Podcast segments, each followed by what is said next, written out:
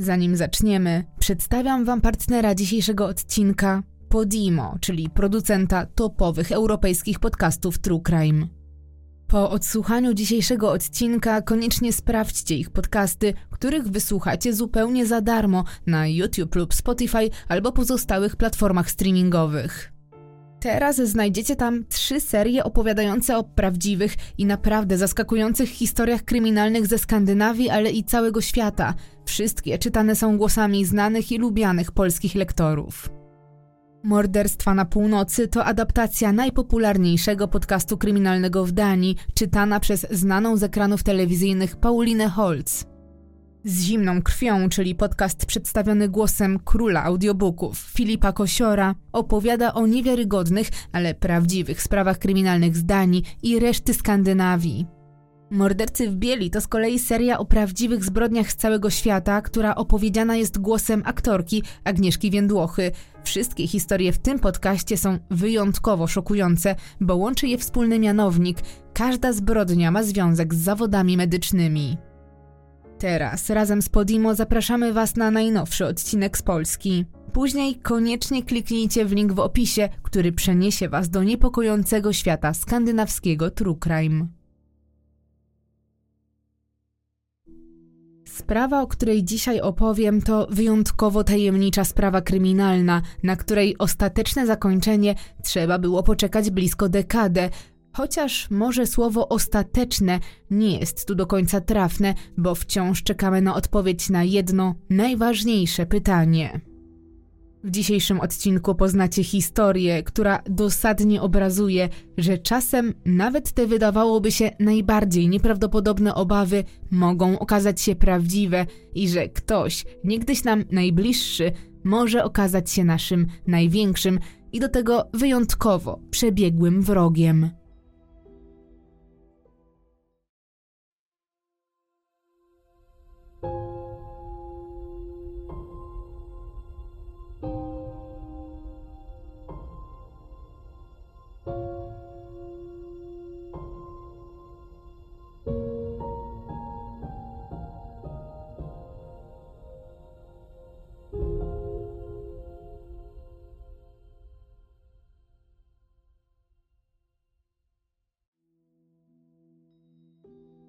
Jasło jest niewielkim, ale dającym perspektywy miastem położonym w województwie podkarpackim. Na oficjalnej stronie Jasło reklamowane jest jako polska stolica wina i jest kojarzone głównie z prężnie rozwijającej się enoturystyki, czyli turystyki winiarskiej. To tutaj, co roku w sierpniu, obchodzone są Międzynarodowe Dni Wina, przyciągające fanów tego trunku nie tylko z całej Polski, ale i ze świata. Poza tym jasło głównie składa się z terenów uprawnych, dając poczucie życia w harmonii. Z jednej strony jest to niewielkie, 35-tysięczne miasto, gdzie znajduje się szkoła wyższa, z drugiej klimat wiejskich pól.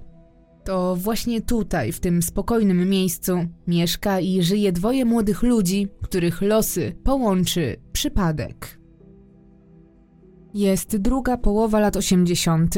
Niespełna 30-letni Janusz jest dzisiaj nieco zamyślony, chociaż sam do końca nie wie dlaczego. Sprawy codzienne, problemy z przeszłości, czy po prostu gorszy dzień powodują, że dzisiaj jest wyjątkowo rozkojarzony.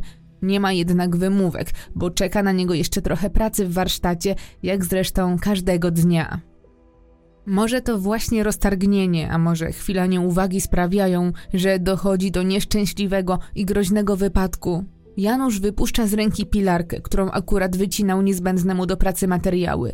Ciągle pracujące urządzenie upada tak niefortunnie, że dotkliwie rani młodego mężczyznę w nogę.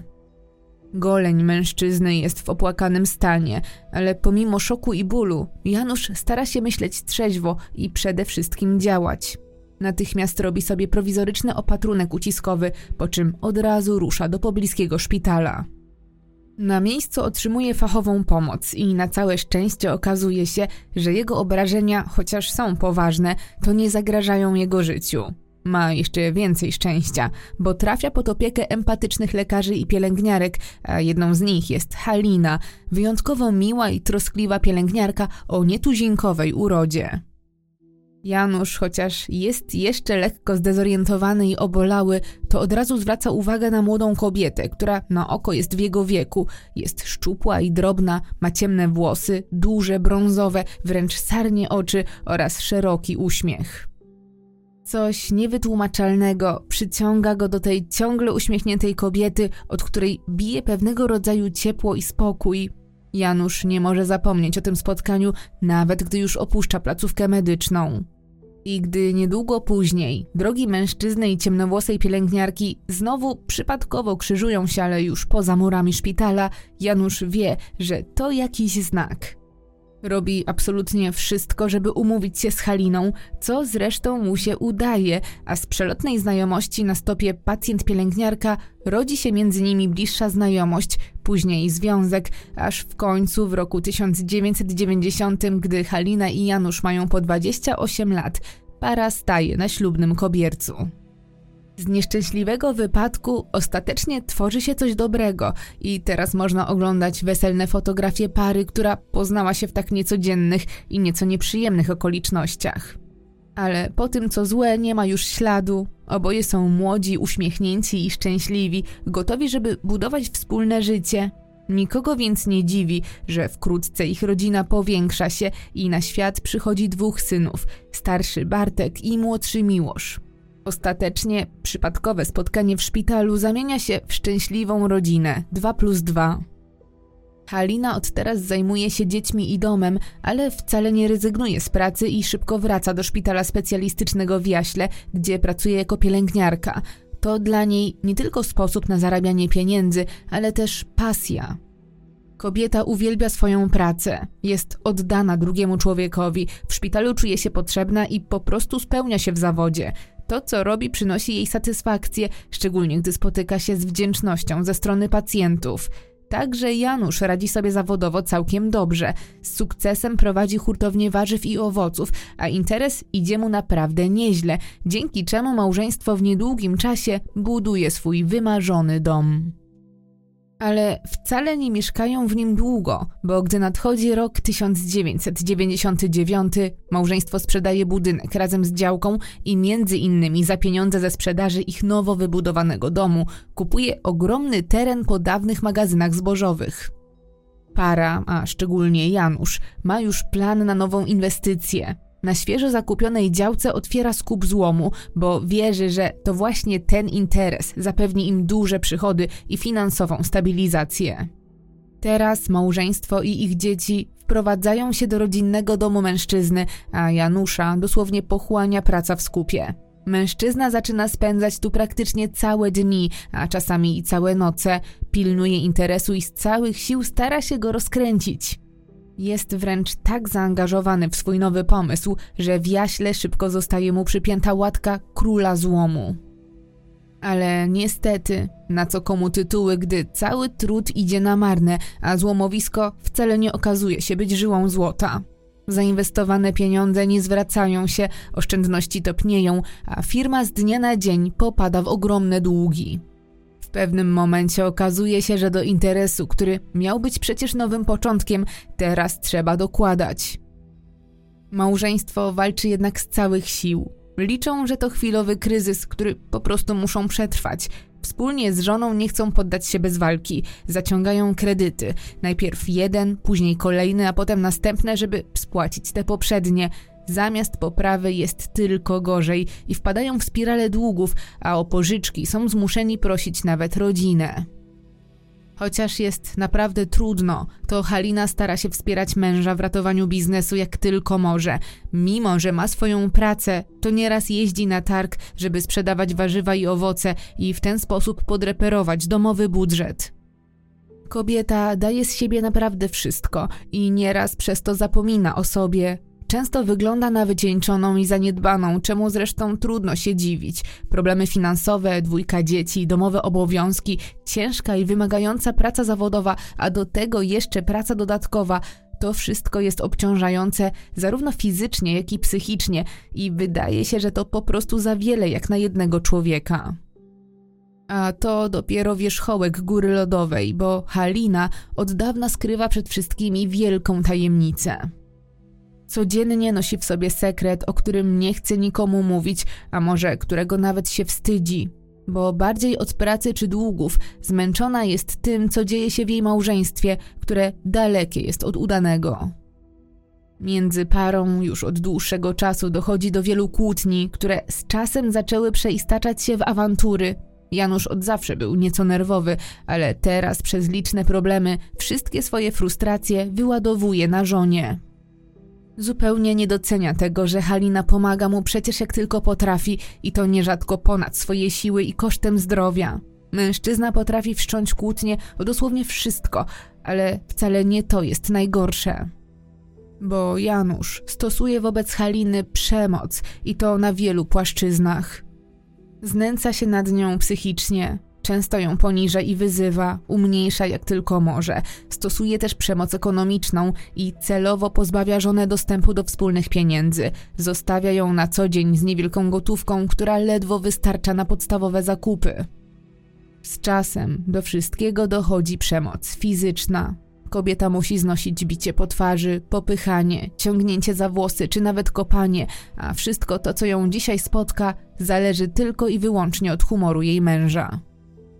Halinie bardzo długo udaje się ukrywać prawdę o swoim związku. Doskonale zachowuje pozory szczęśliwego małżeństwa, chociaż większość i tak zauważa, że pomiędzy małżonkami raczej nie układa się za dobrze, ale nikt nie przypuszcza, że jest aż tak źle.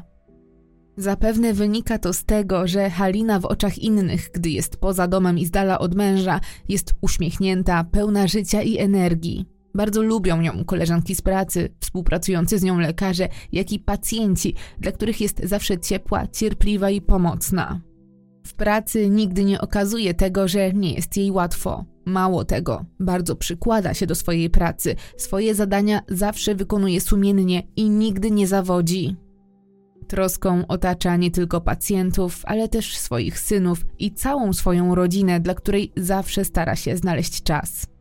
Ma też brata i siostrę, rodziców i ciotki czy kuzynostwo, z którymi lubi się spotykać i z którymi bardzo chce pielęgnować relacje. Ale i tu na przeszkodzie stoją problemy z Januszem, bo im dłużej trwa to małżeństwo, tym bardziej cierpią na tym także kontakty z rodziną, które z dnia na dzień po prostu się uszczuplają.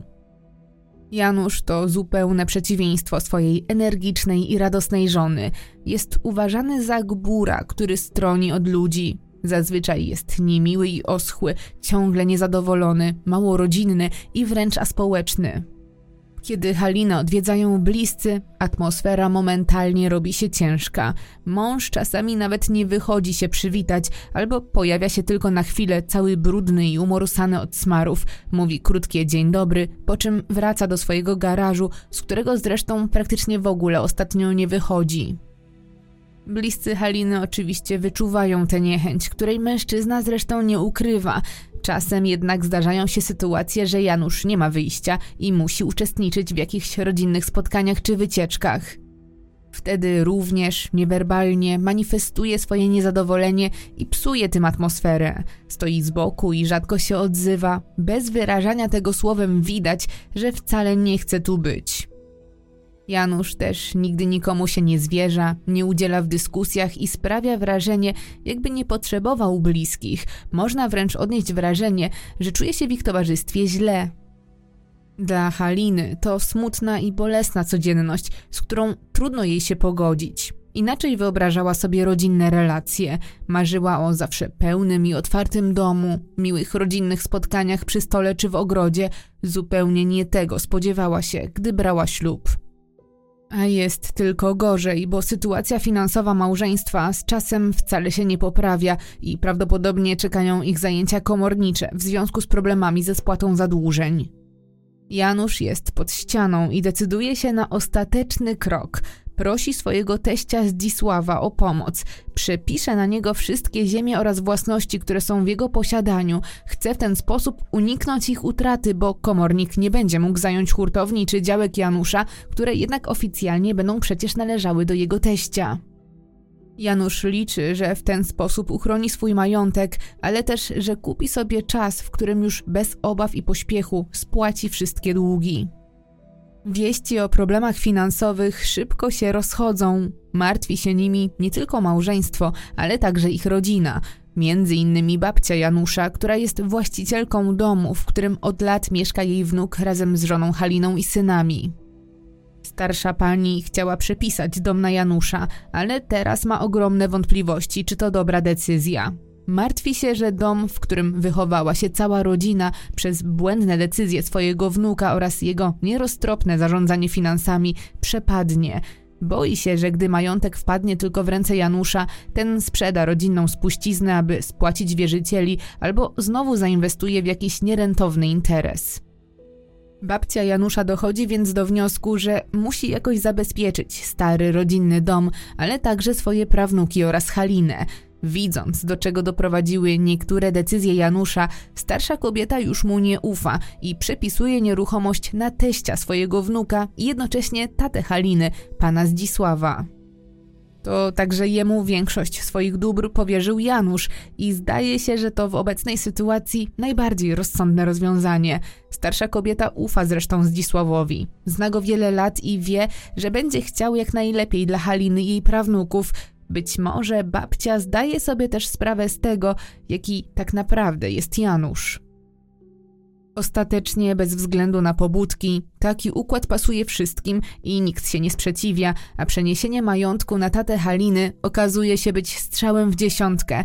Wszystko pozostaje dalej w rodzinie, a z chmur zaczyna wychodzić słońce, bo poprawia się też sytuacja finansowa zadłużonego małżeństwa i krok po kroku udaje się spłacić wszystkie długi.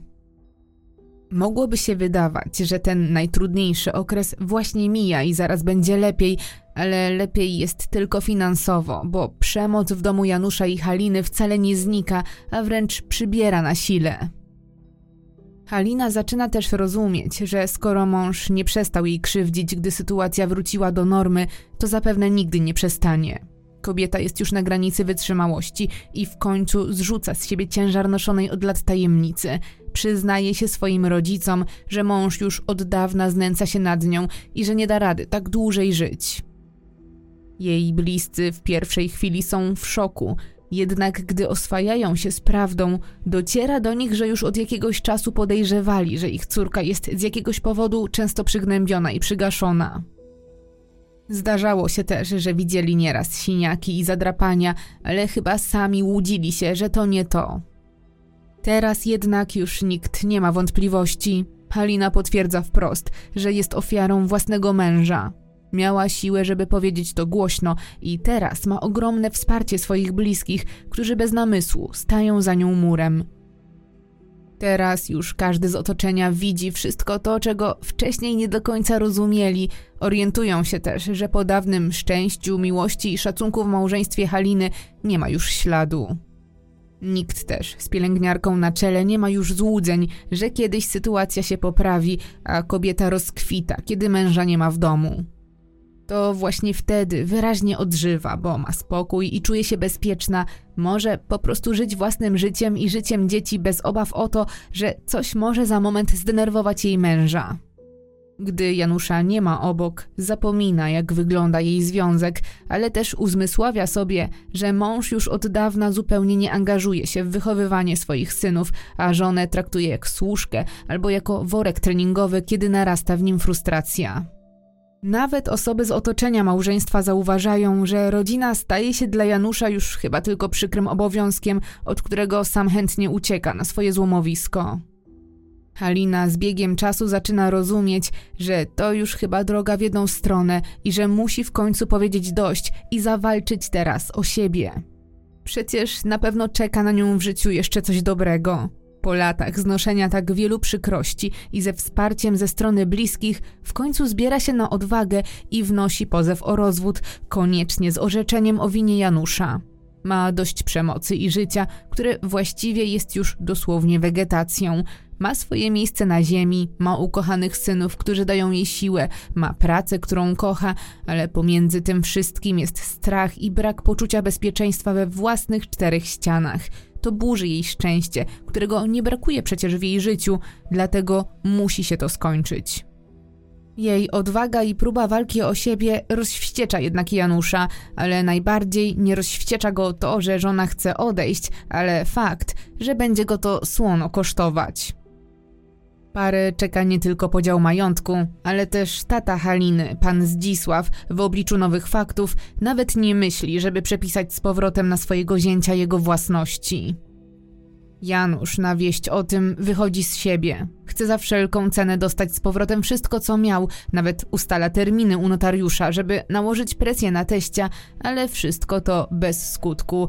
Ten nie chce oddać majątku mężczyźnie, który, jak się okazało, latami krzywdził jego córkę. Janusz jednak nie odpuszcza, a ostatecznie próbuje nawet zastraszyć teścia i posuwa się do grożenia mu śmiercią. Jest zdesperowany, bo teraz, kiedy rozwód wisi w powietrzu, mężczyzna obawia się, że straci wszystko. A jego obawy są słuszne, bo teść nie ma zamiaru ulegać ani jego namowom, ani groźbom. Chociaż zmarnowanego czasu nie da się cofnąć, ani nie da się odkupić żadną sumą traum i bólu, pan Zdzisław uważa, że wszystko to, co przepisał na niego Janusz oraz jego dom rodzinny, należy się teraz jego córce, zarówno w ramach rekompensaty i zadośćuczynienia za wszystkie krzywdy, ale także dlatego, że i ona ciężko na to wszystko pracowała, za co nigdy nie usłyszała nawet słowa dziękuję. Halina była przecież przy mężu nie tylko kiedy było dobrze, ale także wtedy, kiedy było źle. Nierzadko szła na nocną zmianę do szpitala, żeby potem z samego rana pojawić się na bazarze. Robiła wszystko, żeby pomóc mężowi wyjść z zadłużenia i sama prosiła o pożyczki wśród rodziny.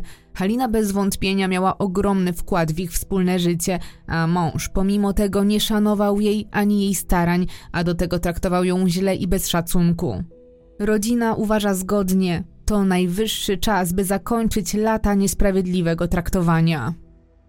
A wszystko idzie w dobrym kierunku, bo gdy nadchodzi rok 2008, po wspólnych, przynajmniej na papierze, 18 latach, małżeństwo Haliny i Janusza oficjalnie rozpada się.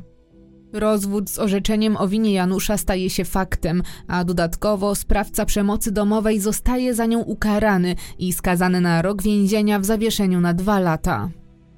Kobieta po blisko 20 latach trwania w toksycznej relacji w końcu może odetchnąć z ulgą. Ma dopiero 46 lat, liczy, że jeszcze ułoży sobie życie na nowo.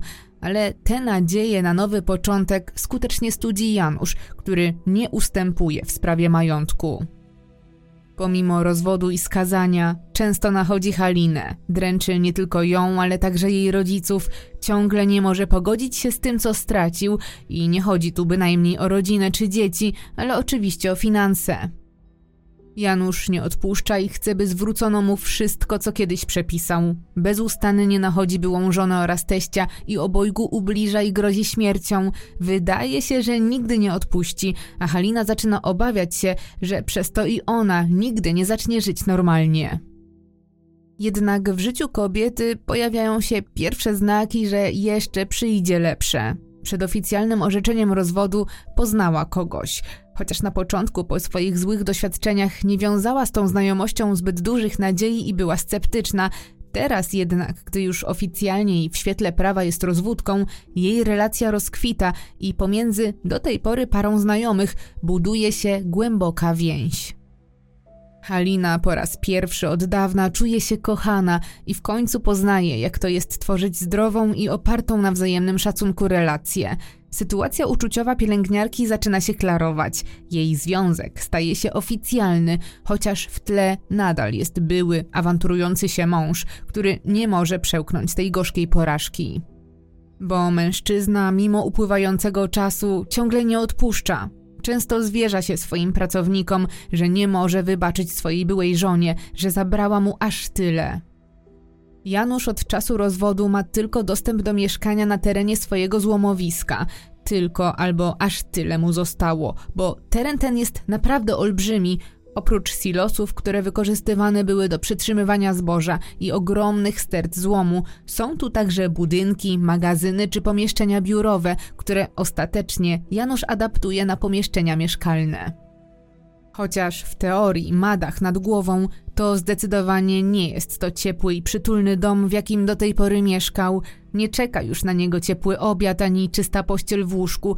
Po dawnym, spokojnym i zaopiekowanym przez Halinę życiu nie ma już śladu prowizorycznym mieszkaniu Janusza panuje ogromny nieporządek, z którym mężczyzna albo sobie nie radzi, albo nie chce zauważać warunków, w jakich teraz żyje, bo przecież mimo wszystko stać go na coś lepszego. Z pewnością mógłby kupić jakieś mieszkanie, ale on wybiera inaczej i mieszka w swoim królestwie. Ale wcale niespokojnie, bo mimo wszystko jego urażona duma nie pozwala mu nie myśleć o porażce i bardzo boli go brak rodzinnego domu i fakt, że musiał się z niego wyprowadzić. W ten sposób mijają trzy lata od rozwodu. Nadchodzi 2011 rok. Halina przez ostatnie lata odżyła, nabrała też pewności siebie, a także sił do walki o swoje, dlatego teraz wnosi do sądu kolejny pozew, tym razem o podział majątku. Kobieta bowiem uważa, że oprócz domu, który obecnie zamieszkuje, należy jej się także połowa ogromnej działki, na której jest skup złomu, a którą Janusz nabył podczas trwania ich małżeństwa. Gra jest zdecydowanie warta świeczki, bo podczas wyceny okazuje się, że wartość ziemi wynosi aż milion złotych, co jest ogromną kwotą, nawet jeżeli trzeba będzie ją podzielić na pół. Ale Janusz nie ma najmniejszego zamiaru się niczym dzielić. Już i tak musiał oddać część swojego dorobku i ani myśli, aby dać byłej żonie jeszcze coś więcej. Z każdym dniem bliżej rozprawy złość i gniew narasta w mężczyźnie, czego wcale nie ukrywa. Groźby wobec Haliny czy jej rodziny są na porządku dziennym, ale teraz agresja ze strony Janusza zdaje się wymykać spod kontroli. Kobieta zaczyna realnie bać się byłego męża i bierze jego pogróżki na poważnie. Nie ma drugiej osoby, która znałaby go tak dobrze jak ona. Halina wie, do czego jej były mąż jest zdolny i że jak najbardziej może zamienić swoje słowa w czyn. I ma rację. Jest rok 2012 i dużymi krokami zbliża się kolejna już rozprawa o podział majątku. Halina, chociaż czuje, że jej były mąż zaczyna robić się nieobliczalny, to wie, że musi doprowadzić swoją walkę do końca. Te pieniądze są nie tylko szansą dla niej, ale przede wszystkim dla jej dwóch synów, których wychowuje sama i którzy przecież dorastają. Być może będą chcieli zaraz pójść na studia, założyć rodziny, a wsparcie ich finansowo tylko z pensji pielęgniarki jest niemożliwe. Pieniądze z działki pozwoliłyby Halinie i jej dzieciom na spokojne życie. Ale o spokoju nie myśli Janusz.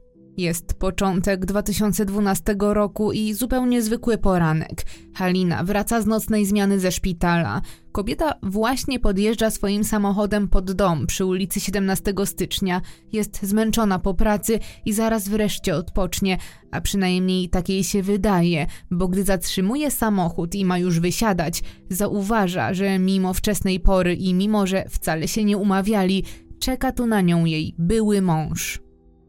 Wzrok Haliny i Janusza spotyka się, ale zanim dochodzi do jakiejkolwiek rozmowy, mężczyzna bez namysłu rusza do ataku, a w ręce trzyma ostrze. Halina w ostatniej chwili zamyka drzwi w samochodzie, ale to nie powstrzymuje Janusza, który najpierw przerysowuje bok auta i dach, następnie wyrywa lusterko, aż w końcu wybija szybę w drzwiach kierowcy i zaczyna bić pięściami po głowie i plecach zaskoczoną i przerażoną kobietę. Na tym niestety atak wcale się nie kończy. W ruch idzie ostrze, które przebija gruby, sztuczny kożuch Haliny i rani jej ramię. Kobieta zaczyna zdawać sobie sprawę, że jest w potrzasku, a jej były mąż nie ma żadnych hamulców. Musi się ratować, dlatego ucieka z samochodu i biegnie ulicą w stronę domu. Na całe szczęście, pomimo wczesnej pory, przejeżdżają tędy auta, a kierowcy, widząc, że dzieje się coś niepokojącego, zatrzymują się. Pielęgniarka w ostatniej chwili otrzymuje pomoc, a Janusz, najwyraźniej wystraszony obecnością świadków, ucieka. Na miejsce natychmiast zostaje wezwana policja. Sprawa wygląda poważnie, dlatego funkcjonariusze ruszają w pościg za agresorem, szukają go oczywiście na terenie skupu złomu i od razu go tam odnajdują. Razem z Januszem znajdują też narzędzie, którym zaatakował swoją byłą żonę i zabrudzone na czerwono ubrania. Nie ma wątpliwości, że mają tego, kogo szukali. Podejrzany zresztą nie stawia oporu i chwilę później zostaje przewieziony na komisariat, gdzie składa wyjaśnienia. W tym samym czasie Halina trafia na kilka dni do szpitala. Ma stłuczenia głowy i barku, ranę ciętą lewego ramienia i zadrapania lewej dłoni. Na szczęście obrażenia nie są groźne dla jej życia, ale nerwy Haliny są już na granicy. Kobieta jest przerażona tym, co ją spotkało i nie wyobraża sobie, by to wszystko mogło ujść Januszowi na sucho. Sprawa napaści trafia do sądu, który nie ma wątpliwości co do winy Janusza, ale wyrok, jaki otrzymuje mężczyzna, jest wyjątkowo łagodny, bo otrzymuje karę siedmiu miesięcy pozbawienia wolności w zawieszeniu na dwa lata oraz zakaz zbliżania się do Haliny na bliżej niż 50 metrów. Musi też zapłacić byłej żonie prawie tysiąc złotych odszkodowania jako pokrycie kosztów związanych z naprawą auta. Chociaż uznana zostaje jego wina, to wszystkich dziwi to, że kara jest tak niska. To przecież już kolejny wyrok mężczyzny. Na dodatek Janusz sięgnął po ostre narzędzie i nikt z otoczenia Haliny nie ma wątpliwości. Działał w jednym celu, a kobietę uratowało tylko szczęście. Sąd jednak kwalifikuje jego czyn jako konflikt rodzinny, a nie jako usiłowanie zabójstwa. Ani poszkodowana, ani jej bliscy nie rozumieją takiej decyzji. Przecież Janusz kierował w jej stronę groźby już od bardzo dawna. Nieraz wygrażał się, że pozbawi ją życia. Skoro nie miał w planach zrobić jej krzywdy, dlaczego czekał od rana w ukryciu z ostrzem w ręce? To wszystko jest dla Haliny i jej bliskich niesprawiedliwe i niezrozumiałe. Jedynym małym pocieszeniem jest nałożony zakaz zbliżania się, chociaż kobieta zdaje sobie sprawę, że jeszcze długo będzie nerwowo oglądać się za siebie. Dopiero teraz do pielęgniarki dociera, że gdyby tamtego dnia nie udało jej się uciec z samochodu, a w pobliżu nie pojawiłby się nikt, kto by jej pomógł, Janusz na pewno by na tym nie poprzestał. Od teraz Halina żyje w ciągłym napięciu. Zawsze zamyka drzwi na klucz od razu po powrocie do swojego domu. Gdy gdziekolwiek idzie, najpierw sprawdza, czy dookoła jest bezpiecznie. Jest zastraszona, bo nie wie, czego jeszcze może spodziewać się po swoim nieobliczalnym byłym mężu. Od ataku na Halinę mija trochę czasu. Kobieta doszła już do siebie, a to wszystko dzięki wsparciu, jakie otrzymuje od swoich dzieci i rodziny oraz swojego partnera Zbigniewa. Związek kobiety, mimo trudnych okoliczności, kwitnie, a para planuje wspólną przyszłość i chociaż jeszcze nie mieszkają razem, dowidują się praktycznie codziennie, a w ciągu dnia telefonują do siebie wiele razy. Tematy do rozmów nigdy im się nie kończą i po prostu lubią być ze sobą cały czas w kontakcie. Już teraz marzą o wspólnym, spokojnym domu. Chcą razem kroczyć przez życie i razem się zestarzeć. A dalekie od ideału na pewno jest życie Janusza.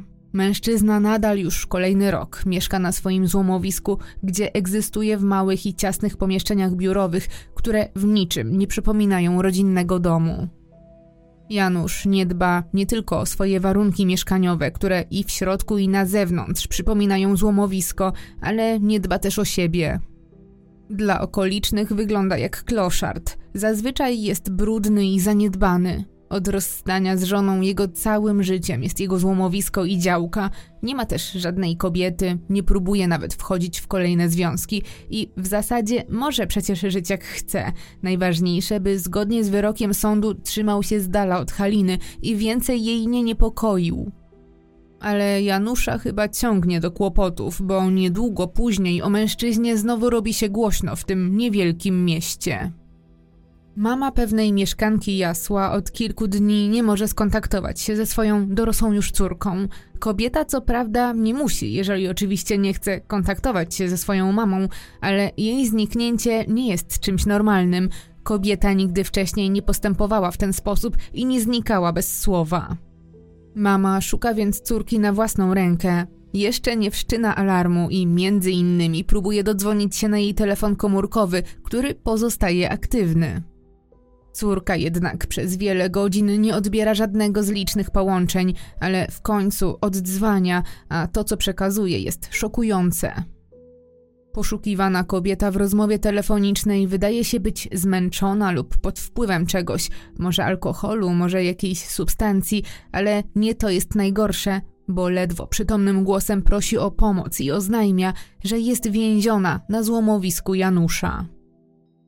Matka kobiety, niewiele myśląc, postanawia pomóc córce i natychmiast udaje się do skupu przy ulicy Floriańskiej. Zdesperowana chaotycznie szuka i nawołuje córki, ale bez skutku.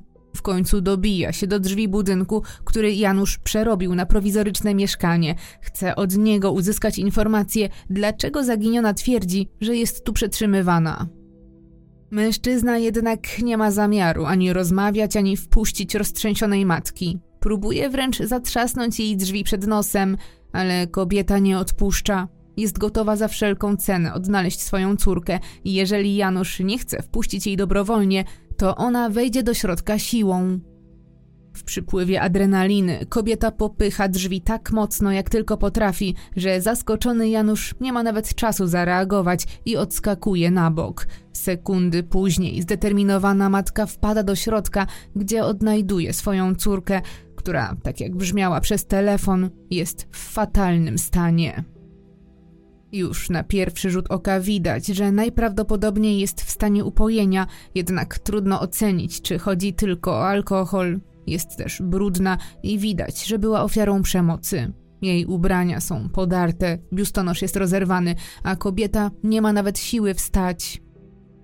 Mama natychmiast zabiera swoją córkę z tego miejsca. Musi nieść ją do domu na rękach, bo jest tak bardzo słaba i wycieńczona. Niedługo później przytrzymywana kobieta trafia pod opiekę lekarza, który jest wręcz w szoku, gdy widzi w jakim stanie jest pacjentka. Lekarz nie pozostawia złudzeń. Gdyby została na złomowisku jeszcze kilka dni, mogłaby tego nie przeżyć. Na całe szczęście pomoc przybyła w ostatniej chwili, a kobieta powoli zaczyna dochodzić do siebie, ale też ujawniać to, co wydarzyło się na złomowisku.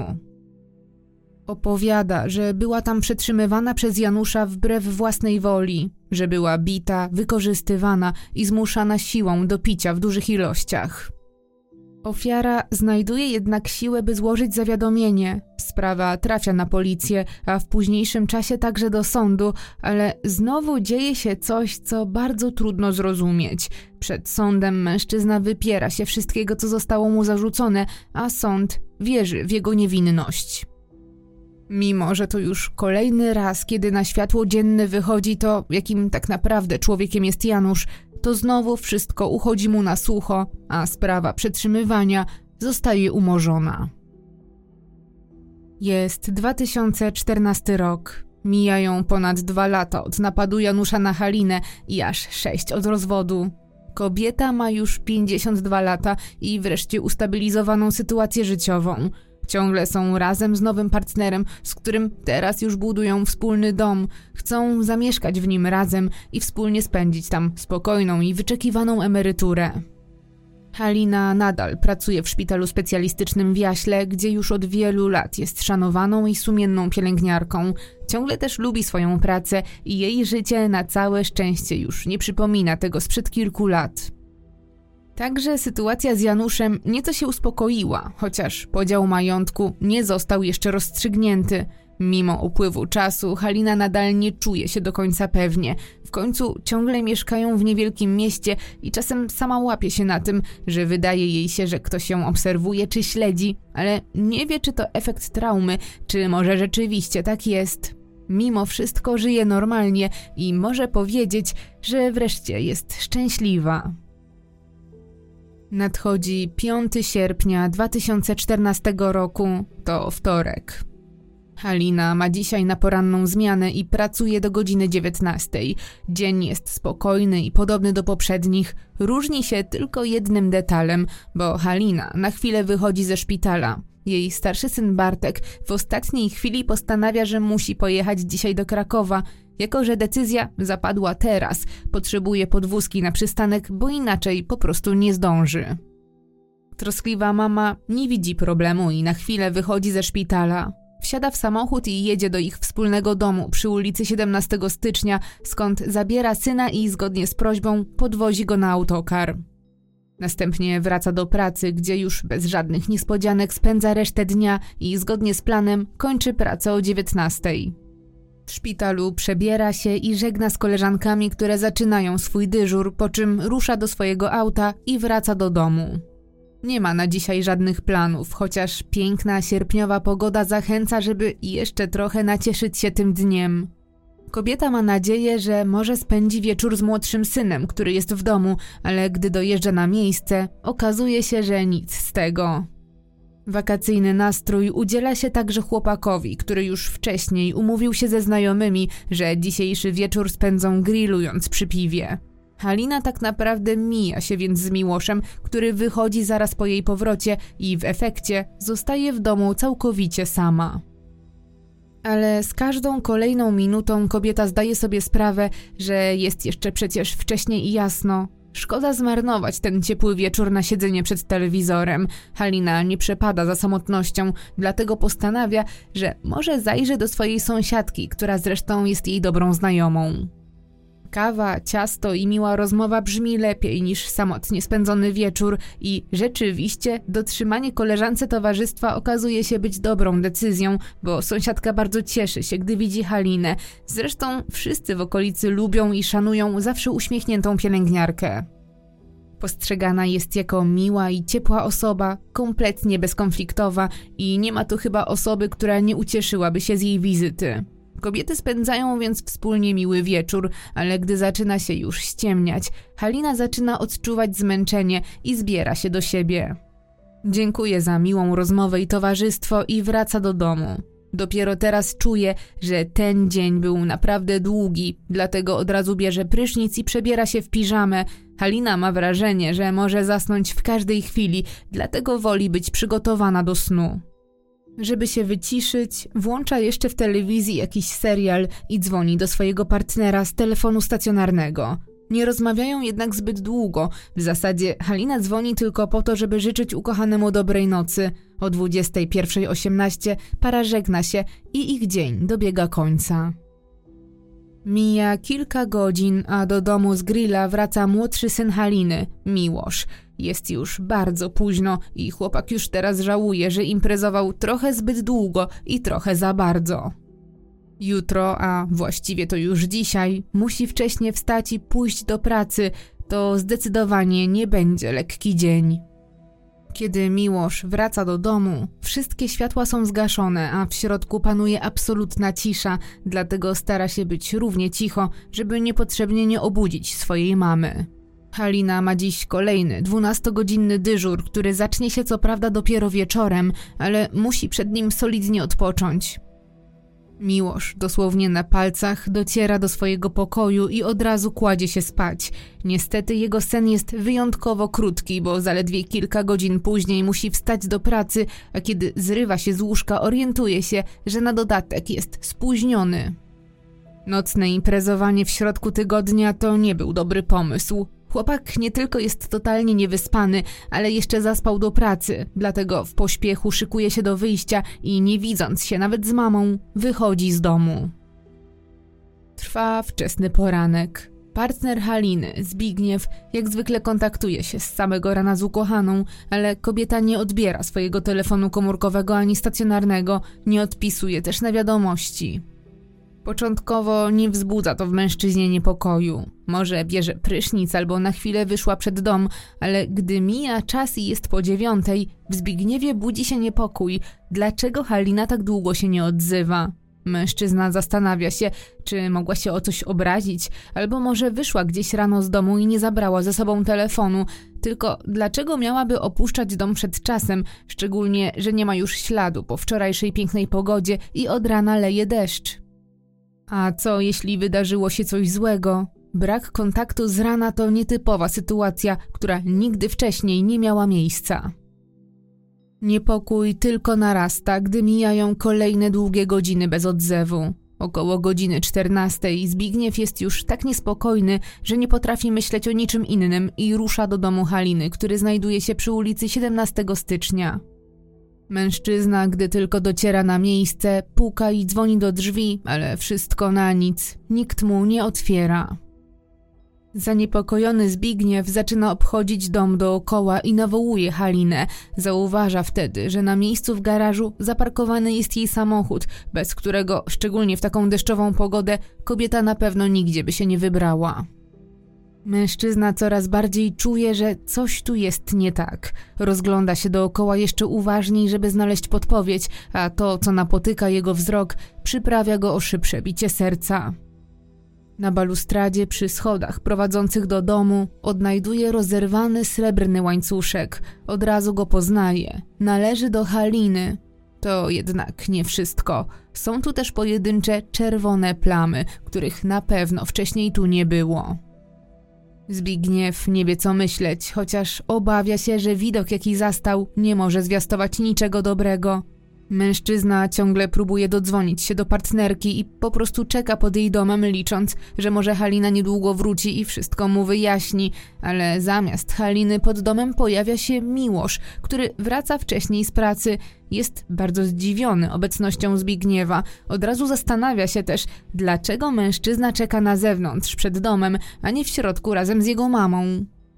Zbigniew od razu doskakuje do chłopaka i wypytuje go o poprzedni wieczór. Wyjaśnia powody swojej wizyty i zdenerwowania, wskazuje też na dziwne ślady na balustradzie i na zerwany łańcuszek.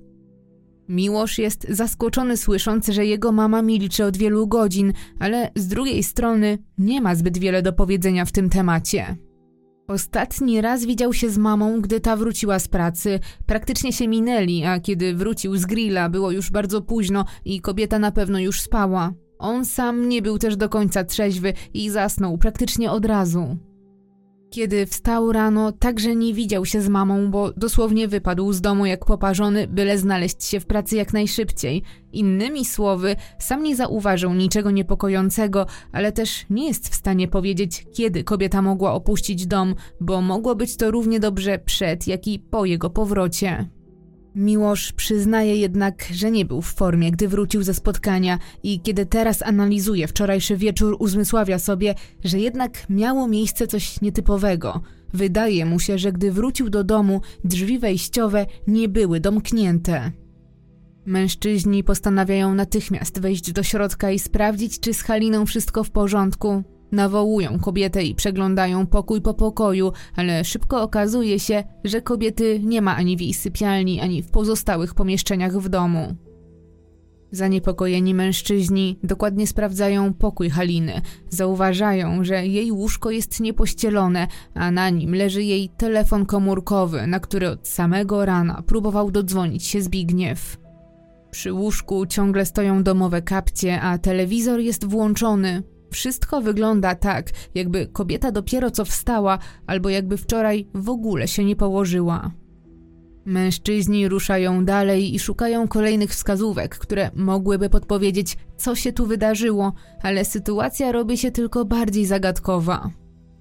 W kuchni znajdują torebkę Haliny z jej rzeczami osobistymi, bez której przecież nie wyszłaby z domu. W łazience są za to wszystkie jej kosmetyki, czy nawet szczoteczka do zębów, co wyklucza nagły wyjazd. Miłosz i Zbigniew są coraz bardziej zaniepokojeni i staje się dla nich jasne, że wczorajszego wieczora w domu musiało dojść do czegoś bardzo niepokojącego, bo odkrywają kolejne, przerażające wskazówki. Tym razem są to niewielkie czerwone ślady, podobne do tych sprzed domu, Zauważają je głównie w przedpokoju, a gdy przyglądają się lepiej, zauważają je też na drzwiach wejściowych oraz w łazience.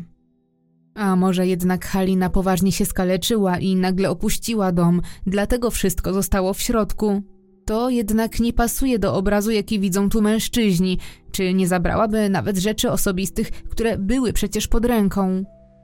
Poza tym pozostawione plamy nie są duże ani nawet dobrze widoczne, bo wydaje się, że ktoś usiłował je posprzątać. Dodatkowo nie ma małego dywanika, który zazwyczaj leżał przy drzwiach. Przecież gdyby Halina potrzebowała nagłej pomocy, tak nagłej, że nie zabrała nawet ze sobą torebki, na pewno nie zaprzątałaby sobie głowy sprzątaniem. Mężczyźni są już niemal pewni, że stało się tu coś złego i jeżeli ktoś zrobił krzywdę Halinie, to musiał stać za tym nie kto inny jak jej były mąż, Janusz. Każdy ma ciągle w pamięci atak sprzed kilku lat. Co jeśli były mąż znowu przekroczył granicę? Syn pani Haliny bez namysłu podejmuje decyzję o tym, że należy zawiadomić policję.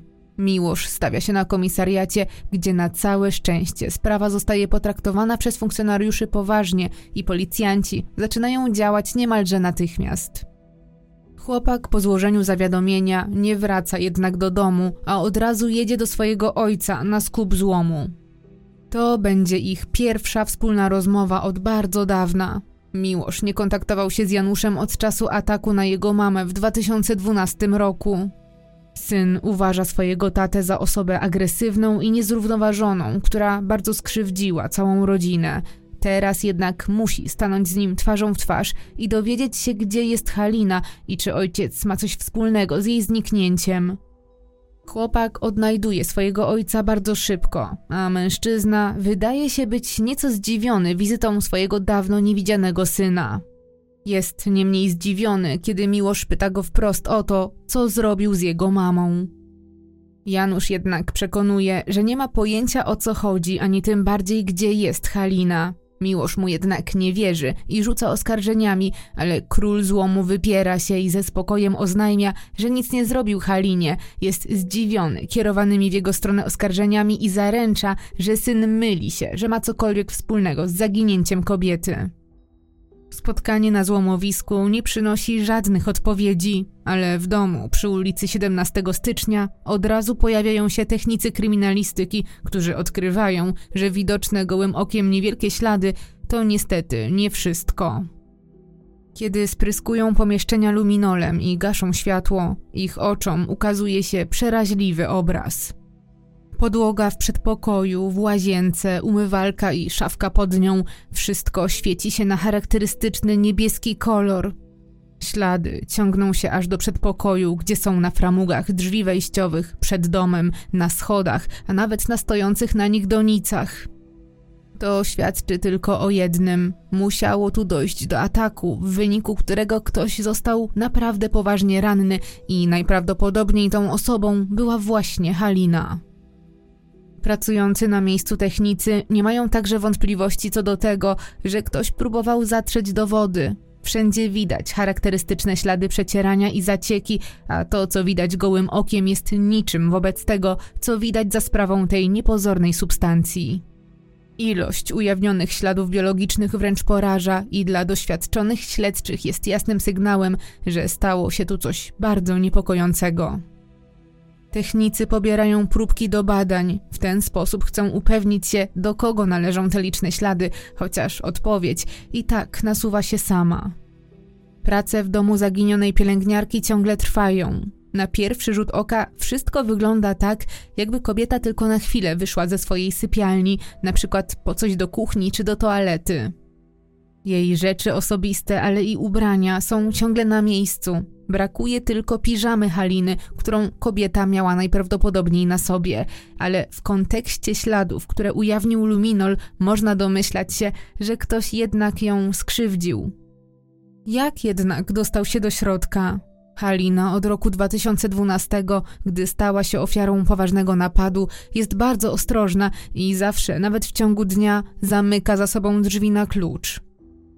Co istotne, śledczy odnotowują, że drzwi wejściowe są nienaruszone, co oznacza, że Halina albo sama wpuściła sprawcę do domu, albo akurat tego dnia niefortunnie zapomniała je za sobą zamknąć. Policja, podobnie jak syn zaginionej, swoje podejrzenia prawie od razu kieruje w kierunku Janusza. Tylko on żywił jawną urazę do Haliny, ale także miał motyw, żeby zrobić krzywdę swojej byłej żonie. Okazuje się, że 7 sierpnia, czyli następnego dnia, miała odbyć się kolejna rozprawa dotycząca podziału majątku. Januszowi wciąż grozi utrata połowy działki, na której znajduje się jego ukochane złomowisko, które traktuje jako swój dom i w zasadzie cały swój świat. Już przed każdą poprzednią rozprawą dostawał ataków szału i nie potrafił znaleźć sobie miejsca. Czuł ogromną frustrację, bo w jego mniemaniu to Halina najpierw zabrała mu jego rodzinny dom, a teraz jeszcze domaga się połowy jego królestwa. Królestwa, które wyceniono na milion złotych, ale chyba nie chodzi tu tylko o pieniądze. Skup złomu to od lat jego dom i zdaje się, że jedyna ważna dla niego rzecz w życiu. Nie bez powodu jest przecież nazywany przez Jaślan królem złomu. Ta sprawa o podział majątku to dla niego nie tylko walka o pieniądze, ale też o honor i męską dumę. Śledczy zachodzą teraz w głowę, czy emocje związane z jutrzejszą rozprawą popchnęły mężczyznę do kolejnego już aktu agresji.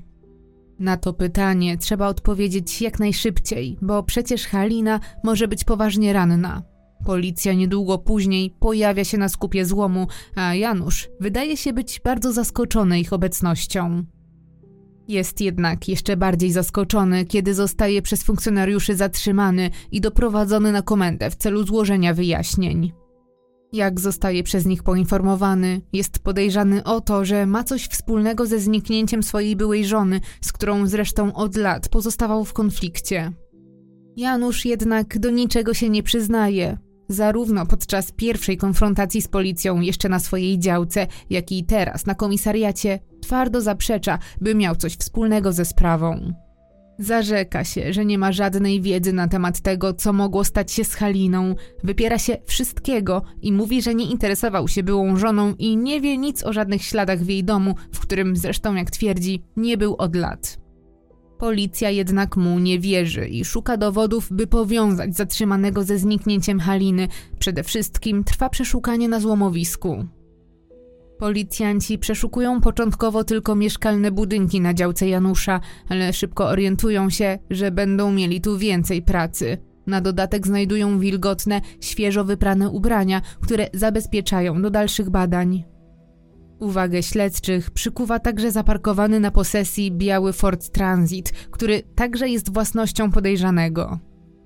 I w nim technicy dokładnie sprawdzają każdy zakamarek i jest to strzał w dziesiątkę, bo odnajdują niewielkie, ale jednak czerwone ślady. Są naprawdę małe, wręcz ukryte i wiele wskazuje na to, że Janusz je po prostu przeoczył, bo poza nimi auto jest wyjątkowo starannie wysprzątane i umyte, co zupełnie nie pasuje do reszty otoczenia. Podsumowując wszystkie zebrane dotychczas dowody, Januszowi zostają postawione zarzuty złamania zakazu zbliżania się do byłej żony na minimum 50 metrów, zarzut wtargnięcia do jej domu oraz pozbawienia kobiety wolności ze szczególnym udręczeniem.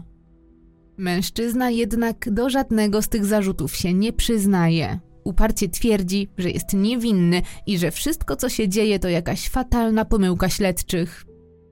Prokurator jednak nie wierzy ani trochę w słowa byłego męża. Zaznacza wręcz, że teraz należy czekać na wyniki badań próbek, które zostały wysłane do Krakowskiego Instytutu Ekspertyz Sądowych, bo jeżeli okaże się, że materiał biologiczny znaleziony w domu Haliny oraz w samochodzie Janusza należy, tak jak podejrzewają, do zaginionej kobiety, to wtedy zarzut pozbawienia wolności zostanie zmieniony na zarzut zabójstwa. Niestety, nawet pod groźbą tak poważnych konsekwencji, Janusz nie zmienia swojego nastawienia i nie ma zamiaru współpracować, a może rzeczywiście jest niewinny i tak jak mówi, zaszło nieporozumienie. Mimo wszystko na wyniki ekspertyz trzeba będzie trochę poczekać i konkretnych odpowiedzi można spodziewać się dopiero za kilka tygodni. Prokuratura jest jednak pewna, że mężczyzna wie coś więcej, dlatego zostaje aresztowany na miesiąc do 6 września, choć wnioskowano aż o trzy miesiące aresztu. Wszystkim bardzo zależy na tym, żeby podejrzany wyjawił, gdzie jest Halina. Kobieta może przecież potrzebować pomocy, ale wszystko to na nic, bo były mąż milczy, pielęgniarka nie daje znaku życia i nikt nie wie, gdzie jest. Janusz nie współpracuje i wręcz nie zgadza się z tym, by pozbawiać go wolności i w jego imieniu pełnomocnik składa do sądu zażalenie w sprawie tymczasowego aresztu. Sąd jednak wniosek odrzuca, a podejrzany musi w zamknięciu czekać na kolejne kroki organów ścigania a śledczy zdecydowanie nie czekają z założonymi rękami i chociaż podejrzewają, że stało się najgorsze, to nadal traktują zniknięcie Haliny jako zaginięcie i wciąż trwają intensywne poszukiwania kobiety. Ostatni raz była widziana wieczorem 5 sierpnia we wtorek, a teraz cały czwartek i piątek prowadzone są poszukiwania przy ulicy Floriańskiej, gdzie mieści się skup złomu Janusza. Niestety nie trafiają na żaden ślad po kobiecie, dlatego w piątek 37 funkcjonariuszy przenosi się na tereny w miejscowości Krajowice, gdzie znajduje się kilka zbiorników wodnych. Za sprawą prac operacyjnych zaszło podejrzenie, że to tam Janusz mógł wywieźć swoją byłą żonę, ale i te piątkowe działania nie przynoszą efektów, a śledczy nie mają dla bliskich żadnych nowych wieści. Pod znakiem zapytania mija cały weekend. Halina nie daje znaku życia, a jej bliscy odchodzą już od zmysłów. Sprawą tajemniczego zaginięcia zaczynają interesować się dziennikarze, a bliscy na łamach prasy apelują o pomoc w odnalezieniu kobiety. Pierwsze wzmianki o zdarzeniu pojawiają się w lokalnych mediach zaraz po weekendzie, w poniedziałek 11 sierpnia. Dziennikarze nie tylko apelują do czytelników o pomoc, ale zadają też pytanie, które zdaje się wybrzmiewa już od zeszłego tygodnia: czy pielęgniarka z Jasła została zamordowana? Takie pytania nie są bezpodstawne, bo reporterom udaje się ustalić, że kobieta nie stawiła się na swoim nocnym dyżurze w szpitalu. Od wielu dni nie daje znaku życia, a w jej domu śledczy odkryli liczne ślady. Dziennikarzom udaje się też porozmawiać ze znajomymi Haliny z pracy, którzy, podobnie jak wszyscy, boją się, że doszło do najgorszego. Pielęgniarki ze szpitala w Jaśle, ze względu na rodzaj wykonywanej pracy, mają długoletnie doświadczenie medyczne i mówią wprost, że takie ilości krwi, jakie zostały odnalezione w domu Haliny, nie świadczą o drobnym urazie, ale o poważnych obrażeniach, które mogły być nawet śmiertelne, jeżeli kobieta nie otrzymała na czas odpowiedniej pomocy. Całe miasto zaczyna żyć tym tajemniczym zniknięciem, które z dnia na dzień okazuje się być bardziej zagadkowe niż wszyscy myśleli. Bo zaczynają mijać już prawie dwa tygodnie, od kiedy Halina nie daje znaku życia. To tygodnie pełne strachu i niepewności, bo żadne dotychczasowe działania policji nie dały odpowiedzi na pytanie, co stało się z pielęgniarką. Młodszy syn kobiety, Miłosz, jeszcze raz na własną rękę przeszukuje mieszkanie w poszukiwaniu jakichkolwiek dowodów lub śladów i, co ciekawe, upór chłopaka przynosi efekty. Gdy Miłosz podnosi linoleum, odnajduje na betonowej posadce kolejne ślady. To niestety fatalny znak, bo oznacza, że obrażenia mogły być jeszcze poważniejsze niż wszyscy myśleli. Policja ciągle pracuje w terenie. Przeszukiwane są kolejne rejony, zarówno w Jaśle, jak i w okolicy. Sprawdzane są liczne zbiorniki wodne, a technicy ponownie pojawiają się na złomowisku Janusza. Mimo wielu godzin pracy i ogromnej determinacji, nie dowiadują się niczego nowego. Jest 25 sierpnia. Dzisiaj mija 20 dzień, odkąd po raz ostatni widziano zaginioną. Także dzisiaj przychodzą wyniki specjalistycznych badań, które dają już pewność, że ślady biologiczne znalezione zarówno w domu, jak i w samochodzie Janusza z całą pewnością zawierają DNA Haliny. Zgodnie ze wcześniejszymi zapowiedziami, Januszowi zostaje teraz postawiony zarzut zabójstwa, nawet pomimo tego, że ciała Haliny jak dotąd nie odnaleziono. Ale ujawnione dowody i przypuszczenia, potwierdzone przez ekspertyzy specjalistów, pozwalają prokuraturze uważać, że prawdopodobnie pielęgniarka została pozbawiona życia we własnym domu, a samochód Janusza posłużył mężczyźnie do przewiezienia ciała byłej żony w miejsce jego ukrycia. I pomimo, że dowodów z każdym dniem przybywa, Janusz nadal nie przyznaje się do winy. Kiedy śledczy chcą wyjaśnień, jak materiał genetyczny jego byłej żony, z którą przecież od lat nie utrzymuje kontaktu, znalazł się w jego samochodzie, mężczyzna nie potrafi w żaden sensowny sposób tego wytłumaczyć. Zarzeka się, że samochodu używał ostatni raz we wtorek 5 sierpnia, ale w godzinach przedpołudniowych i od tamtej pory stał zaparkowany 200 metrów od skupu złomu. Nie korzystał z niego, bo jak twierdzi, nawet nie mógł, bo auto tamtego dnia przestało odpalać. Gdy śledczy konfrontują słowa mężczyzny z materiałem dowodowym, ten twierdzi, że to nie on prowadził pojazd i sugeruje, że autem tak naprawdę mógł poruszać się każdy, bo zamki w Fordzie nie działają i samochód po prostu zawsze stoi otwarty. Czy jednak możliwe jest, aby był to aż taki zbieg okoliczności, szczególnie że godziny, w jakich poruszał się Ford Transit, wpasowują się w ramy czasowe, jakie śledczy uznają za moment zabójstwa? Okazuje się też, że nagrań z monitoringów jest więcej i rzeczywiście uchwycają one samochód Janusza, który poruszał się na trasie, jaka prowadzi ze złomowiska do domu Haliny. Według nagrań samochód zdecydowanie był sprawny tamtej nocy, a nie jak twierdzi podejrzany, że nie mógł odpalić. Raz na nagraniach widać także z całą pewnością Janusza, jak opuszcza złomowisko i na nie wraca, ale wtedy akurat porusza się na rowerze. To też niestety jedyny raz, gdy wiadomo z całą pewnością, że na nagraniu widać podejrzanego, bo kiedy mowa o Fordzie, rzeczywiście przez słabą jakość nie da się ustalić, kto siedział za kierownicą. Śledczy są przynajmniej pewni, że to samochód Janusza, nie da się go pomylić z innym dzięki charakterystycznym śladom rdzy.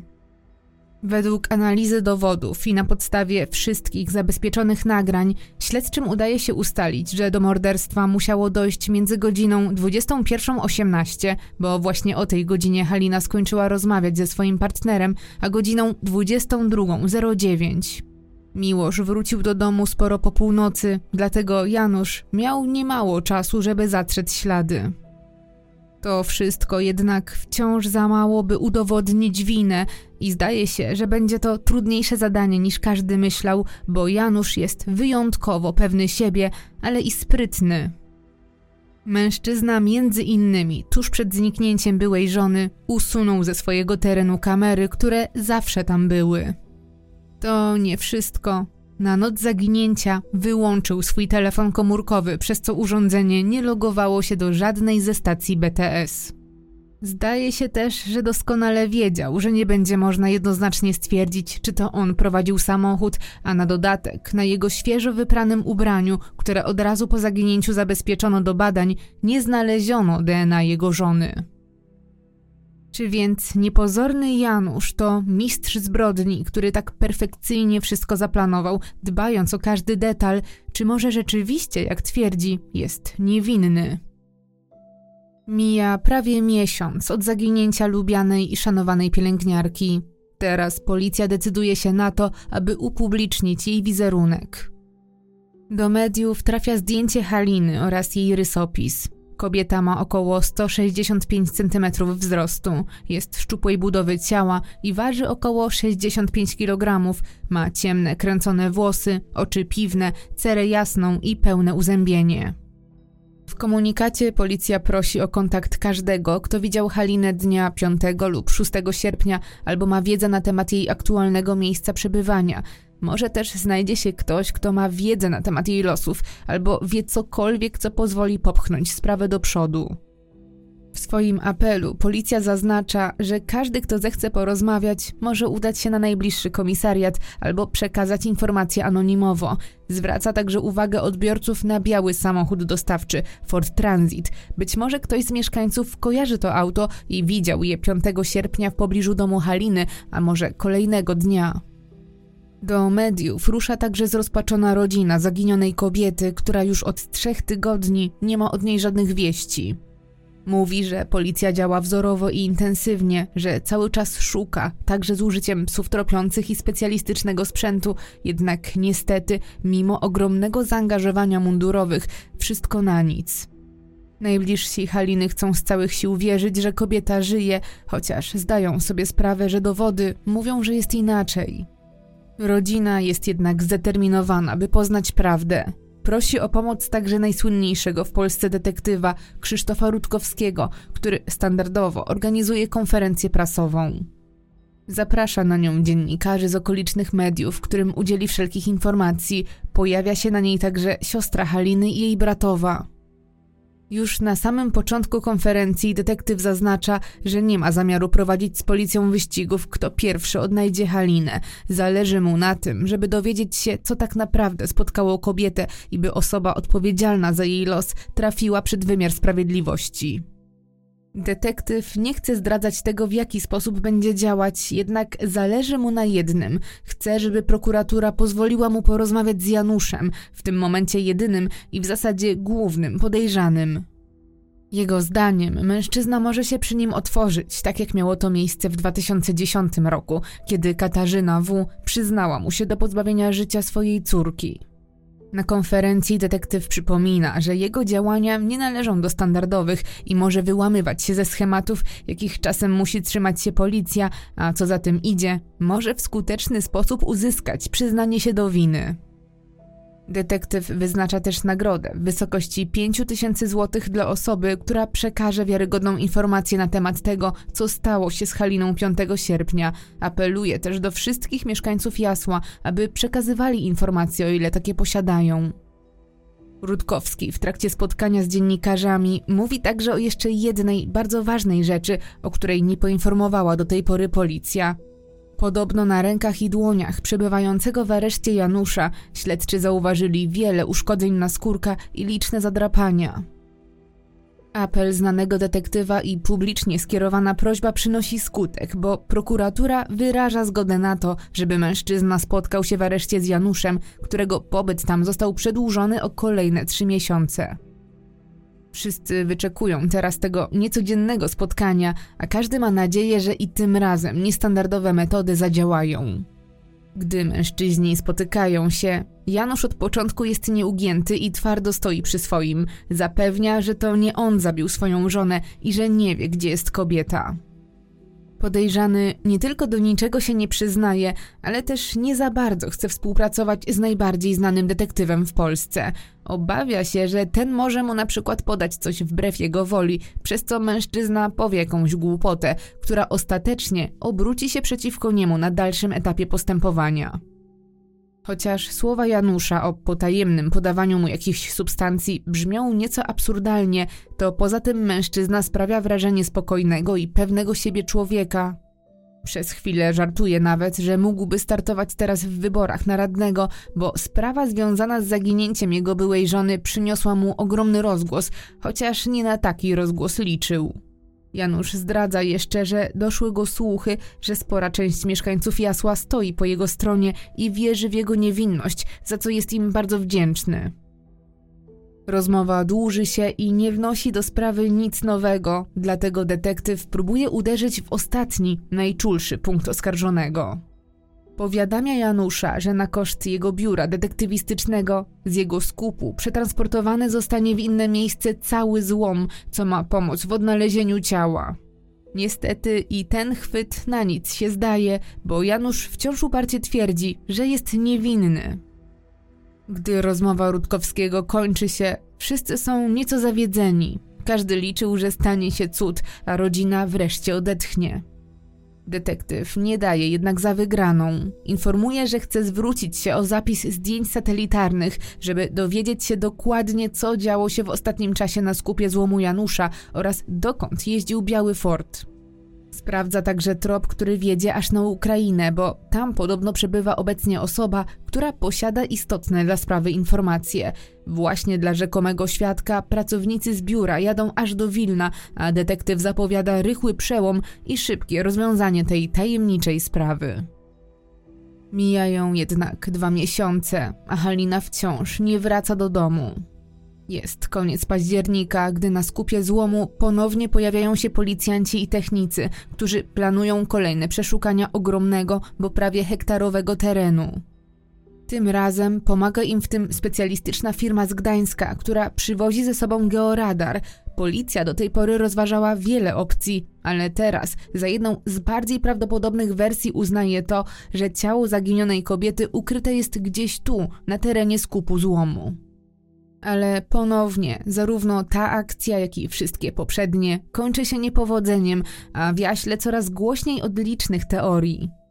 Mówi się nawet, że pod skupem złomu mogą być ukryte korytarze czy kanały, ale czy to możliwe, że specjaliści je przeoczyli?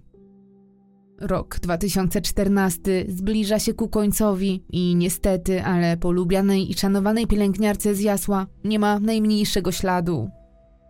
Nikt nie mówi już o zaginięciu, bo nikt nie wierzy, że kobieta porzuciła ukochanych synów, partnera i życie, które kochała. Już oficjalnie mówi się o tym, że pielęgniarka nie żyje. Wciąż jednak sprawa znajduje się w stanie zawieszenia. Brak jest ciała, brak narzędzia zbrodni, a policja ma tylko albo aż poszlaki. Nie są one jednak byle jakie, bo należy do nich materiał biologiczny w domu i w samochodzie, nagrania z monitoringu czy ewidentne działania mające pomóc coś ukryć, jak usunięcie kamer z terenu skupu czy wyłączenie przez Janusza telefonu w noc zaginięcia. Nie da się ukryć, że ciężko uznać to za zbiegi okoliczności, ale czy to wystarczy, żeby pociągnąć Janusza do odpowiedzialności? Czy nowy 2015 rok przyniesie wreszcie przełom? Ale nowy rok mija i wielkimi krokami nadchodzi wiosna. Jest marzec 2015 roku. Ponieważ dotychczasowe działania policji nie przyniosły pożądanych rezultatów, polska policja prosi policję niemiecką o pomoc. W Jaśle pojawia się szóstka policjantów z psami przeszkolonymi do poszukiwania zwłok. Psy razem z przewodnikami przeczesują teren złomowiska, ale po tygodniu policja zaprzestaje tych działań. Okazuje się, że zwierzęta nie podjęły żadnego tropu i wiele wskazuje na to, że rzeczywiście ciała wcale tutaj nie ma. Śledczy znajdują się w patowej sytuacji. Prośba o pomoc zachodnich sąsiadów była ostatnią i nieco desperacką, ale i nieudaną próbą. Efektem tego jest to, że gdy zbliża się koniec maja 2015 roku, dochodzi do sytuacji, której chyba nikt się nie spodziewał. Janusz wychodzi na wolność. Lokalne media szaleją, a mieszkańcy zadają pytania, bo przecież gdy dochodzi do tak ciężkiego oskarżenia, jakim jest oskarżenie o zabójstwo, odpowiadanie z wolnej stopy nie zdarza się zbyt często. Czy to oznacza, że Janusz jednak przekonał śledczych i prokuraturę, że jest niewinny, Szef prokuratury rejonowej w Jaśle zabiera głos i informuje, że wszystkie możliwe dowody w śledztwie zostały już zebrane, w związku z czym nie ma obawy, że oskarżony będzie chciał zacierać ślady czy będzie próbował mataczyć w sprawie. Janusz zostaje więc wypuszczony na wolność, chociaż dostaje dozór policyjny oraz zakaz wydawania mu paszportu. Okazuje się także, że od teraz sprawą będzie zajmowała się prokuratura okręgowa w Krośnie, a nie jak do tej pory prokuratura w Jaśle, która planowała wystosować przeciwko Januszowi akt oskarżenia. Wygląda na to, że w sprawie będzie się teraz działo, bo według prokuratury z Krosna jesielska prokuratura niewystarczająco sprawdziła inne wersje wydarzeń. Między innymi nie przyjrzała się uważniej temu, że może jednak zaginiona pielęgniarka żyje. Z jednej strony te rewelacje szokują i prowokują do społecznych dyskusji, a z drugiej strony niektórym takie podejście wydaje się być słuszne, bo przecież niedługo minie rok od tragicznych wydarzeń, a ciała mimo ogromnych starań nadal nie odnaleziono i jedynym dowodem na ewentualną winę Janusza są ślady biologiczne zarówno w mieszkaniu kobiety, jak i w samochodzie należącym do mężczyzny. Już teraz wiadomo, że ewentualny proces będzie poszlakowy, a co za tym idzie, niezwykle skomplikowany i z pewnością obrona będzie chciała podważyć zebrane do tej pory dowody. Janusz zresztą wciąż nie przyznaje się do winy, a mimo zakrojonych na szeroką skalę poszukiwań nie odnaleziono ciała i nie udało się także znaleźć ani jednego świadka, który widziałby jak mężczyzna dnia 5 sierpnia wchodzi do mieszkania Haliny, czy też z niego wychodzi. Nie ma także pewności, czy to właśnie Janusz kierował swoim Fordem Transitem tamtego wieczora.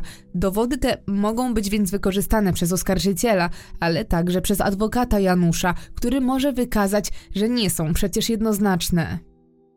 Prokuratura w Krośnie nie szuka więc usprawiedliwienia, ale chce podejść do sprawy zaginięcia pielęgniarki nieco inaczej. Chce wykluczyć wszystkie inne możliwości. Po wyjściu z aresztu Janusz wraca na swój skup złomu, czyli tam, gdzie mieszkał na długo przed aresztowaniem. Mężczyzna nie wygląda na przestraszonego ani załamanego sytuacją. Wraca do swoich dawnych zwyczajów i zachowuje się normalnie, wręcz tak jakby nic się nie stało. Codziennie krząta się po swoim terenie, sprząta, zajmuje się złomem, robi dokładnie to, co robił wcześniej, poza tym, że teraz wiedzą o nim wszyscy w mieście. Dziennikarze rozmawiają z mieszkańcami Jasła, którzy są nieco zmieszani wszystkim, co się wydarzyło.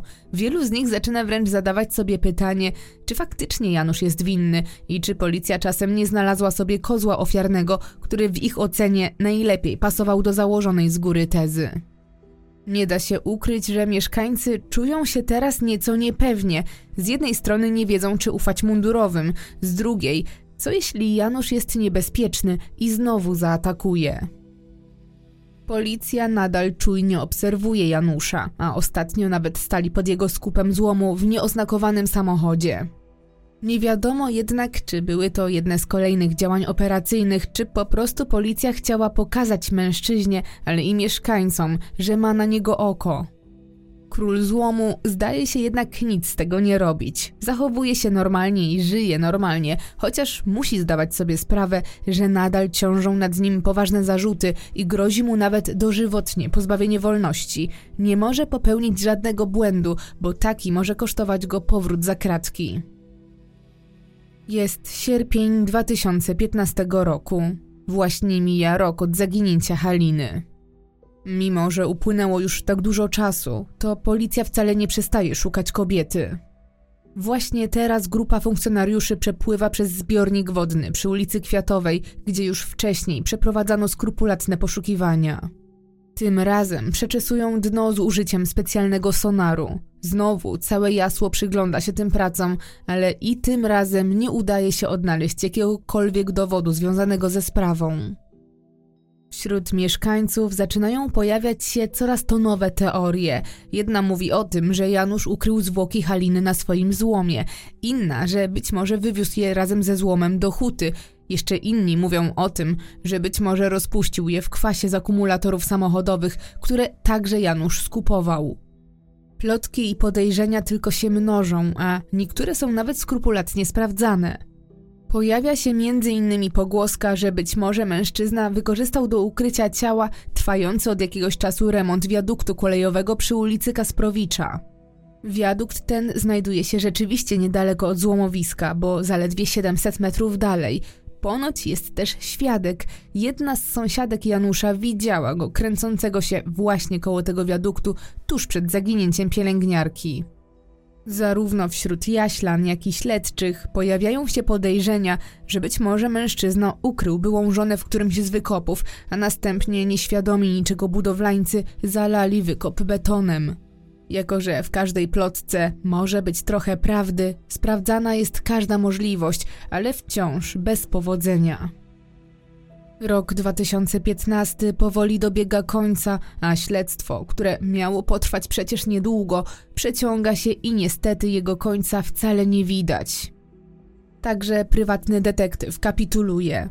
Przyznaje, że według niego sprawcą morderstwa Haliny z całą pewnością jest jej były mąż, ale na ten moment, dopóki nie odnajdzie się ciała, nie można zrobić nic więcej. Mimo wszystko Rutkowski zapewnia, że absolutnie nie zapomina o sprawie i chociaż na chwilę obecną ma związane ręce, to nie zostawi jej i postara się o jej wyjaśnienie. Mija drugi już rok bez Haliny. Jest sierpień 2016 roku. Sprawę morderstwa kobiety prowadzi Wydział Dochodzeniowo-Śledczy w Komendzie Wojewódzkiej Policji w Rzeszowie, który po raz kolejny już prosi niemiecką policję i ich przewodników z psami o pomoc. Od jakiegoś czasu napływają do nich nowe sygnały o tym, gdzie być może zostało ukryte ciało i koniecznie należy je sprawdzić. Policja z Berlina przeszukuje tereny wyznaczone przez polską policję, wśród nich są nawet mokradła i ponownie zbiorniki wodne. Psy niemieckiej policji świetnie radzą sobie w trudnym terenie, a ich obecność jest obiecująca, bo są w stanie wyczuć nawet zwłoki, które znajdują się pod wodą. Intensywne działania pod czujną obserwacją mieszkańców i lokalnej prasy trwają przez kilka dni, jednak niestety niemiecka policja znowu wraca do siebie, a polska policja zostaje z pytaniami bez odpowiedzi. Cały 2016 rok nie przynosi żadnych nowości w sprawie i nie pojawia się żaden najmniejszy sygnał, który mógłby posunąć śledztwo do przodu. Także cały 2017 rok nie daje nadziei na przełom. Halina nie daje znaku życia już trzeci rok. Jej były mąż wciąż jest na wolności i powoli mało kto wierzy, by sprawa tajemniczego zniknięcia pielęgniarki z Jasła kiedykolwiek doczekała się rozwiązania. Ale nadchodzi 17 stycznia 2018 roku. To już 3,5 roku od zaginięcia Haliny, pełnej życia, uśmiechniętej, życzliwej i powszechnie lubianej pielęgniarki. Chociaż wielu zdążyło stracić nadzieję na sprawiedliwość, to może ten właśnie zaczynający się nowy rok odczaruje te emocje. Dzisiaj prokuratura okręgowa w Krośnie kieruje do sądu akt oskarżenia przeciwko Januszowi i po latach trwającego od 2014 roku śledztwa oskarża go o morderstwo swojej byłej żony. Oznacza to, że śledztwo zostało zakończone, materiał dowodowy skompletowany, a Janusz wreszcie stanie przed sądem, który oceni, czy rzeczywiście jest odpowiedzialny za zniknięcie Haliny. Stawka jest wysoka, bo mężczyźnie może grozić nawet kara dożywotniego pozbawienia wolności. Prokuratura stawia mu także zarzut złamania zakazu zbliżania się do pokrzywdzonej na mniej niż 50 metrów, za co może grozić mu od 3 do 5 lat pozbawienia wolności. Mimo licznych i bardzo poważnych zarzutów, Janusz nie przyznaje się do winy, odmawia składania wyjaśnień, a przed sądem będzie odpowiadał z wolnej stopy, co oznacza, że na czas procesu nie trafi za kraty i wciąż jak miało to miejsce do tej pory, pozostanie na wolności. Wobec mężczyzny zastosowany zostanie tylko dozór policyjny i zakaz opuszczania kraju. Wśród tych informacji pojawia się jeszcze jedna nowa, że Janusz w trakcie trwania śledztwa odbył sześciotygodniową obserwację psychiatryczną i zdaniem biegłych oskarżony jest osobą poczytalną. Zbliżający się proces na nowo budzi zainteresowanie wokół tajemniczego zaginięcia pielęgniarki. W jaśle pojawiają się dziennikarze, a oskarżony chętnie rozmawia z mediami i udziela nawet kilku dość dziwnych wywiadów. Wciąż twardo wypiera się winy, ale z drugiej strony mówi dziennikarzom nieco pokrętnie, że porozmawia z nimi szczerze o wydarzeniach z 5 sierpnia 2014 roku dopiero za 30 lat, dając tym samym do zrozumienia, że może jednak wie coś więcej. Zaraz jednak reflektuje się i próbuje sprostować swoje słowa. Mówi, że chodzi mu o to, że wystarczy, że powie o dwa słowa za dużo, by rzucić na siebie cień podejrzeń prokuratury. Wspomina także o pewnej książce dotyczącej wierzeń buddyjskich, w której jeden fragment jest dość wymowny i pasujący do sytuacji, a dotyczy on księcia, który miał walczyć z własną rodziną o swoje królestwo. Nie wiadomo jednak, co dokładnie ma na myśli Janusz i czy w ten sposób nawiązuje do swojej walki z rodziną, pozostaje więc czekać na proces. Mijają dwa miesiące, jest marzec 2018 roku. Prokuratura oskarża mężczyznę o to, że 5 sierpnia 2014 roku, łamiąc zakaz zbliżania się do swojej byłej żony, wtargnął do jej domu. Następnie pozbawił ją życia, zadając co najmniej jeden cios ostrym narzędziem, prawdopodobnie nożem, a później wywiózł jej ciało w nikomu nieznane do tej pory miejsce. Prokurator podkreśla także, że oskarżony już od dawna znęcał się nad żoną fizycznie i psychicznie, a nawet już raz dopuścił się poważnego ataku na kobietę. Dodatkowo, tak naprawdę jako jedyny miał motyw, aby pozbyć się lubianej i szanowanej Haliny. To on od lat żył z nią w konflikcie i walczył z byłą żoną o majątek. Nie chciał oddać ani kawałka swojego złomowiska i to był powód, dla którego posunął się do zbrodni. Po przedstawieniu długiego i obszernego aktu oskarżenia, Janusz mówi tylko krótko, że jest niewinny i odmawia składania wyjaśnień, w związku z czym sędzia odczytuje jego wcześniejsze słowa, jakie padły w trakcie śledztwa. Teraz jednak mężczyzna zgadza się z nimi tylko częściowo. Na samym początku procesu przed sądem stają także bliscy pielęgniarki. Jej rodzice nie chcą jednak zeznawać w obecności Janusza, a sąd przychyla się do ich prośby. Oskarżony zostaje wyproszony z sali, aby świadkowie mogli poczuć się swobodnie i dopiero wtedy starsi państwo otwierają się. Przyznają, że były mąż ich córki. Tak jak twierdzi prokuratura, był skonfliktowany z Haliną, ale także z nimi, a powodem sporu był majątek, który Janusz ma w swoim posiadaniu, ale też ten, który przed laty przepisał na teścia. Tata Haliny zeznaje, że oskarżony wiele razy groził śmiercią całej ich rodzinie, a jego córka realnie się go bała, a od czasu ataku już zawsze żyła w strachu i niepewności. Dobrego zdania o Januszu nie ma także mama Haliny. Kobieta uważa mężczyznę za człowieka skrytego i małomównego, ale także agresywnego, niekulturalnego i przede wszystkim nieobliczalnego. Kobieta zeznaje, że początkowo nie miała pojęcia o tym, co tak naprawdę działo się w małżeństwie jej córki. Przez dłuższy czas myślała, że żyją w zgodzie. Dopiero z czasem zaczęła zauważać, że Halina zmieniła się i posmutniała, a na jej ciele coraz częściej widywała siniaki i zadrapania. Dopiero po wielu latach córka sama przyznała się, że w jej małżeństwie od dawna działo się bardzo źle, a rodzice od razu stanęli murem za córką. Mama Haliny potwierdza także słowa swojego męża, że ich córka bardzo bała się Janusza i że rozwód wcale nie uwolnił jej od niego. Zaginiona pielęgniarka wielokrotnie zwierzała się bliskim, że były mąż obserwuje jej dom. Kobieta była też pewna, że kiedy się zaatakuje, a gdy już to się stało, wiedziała, że swój atak powtórzy, gdy tylko nadarzy się okazja. Mama Haliny przytacza też ich ostatnią rozmowę telefoniczną, która miała miejsce 2 sierpnia, czyli trzy dni przed zaginięciem. Wspomina, że jej córka nie była wtedy niczym przygnębiona czy smutna, nie wyczuła też w jej głosie żadnej zmiany, która mogłaby wskazywać na to, że Halina chciałaby zakończyć swoje życie albo diametralnie je zmienić, na przykład uciekając gdzieś, nie dając znaku życia.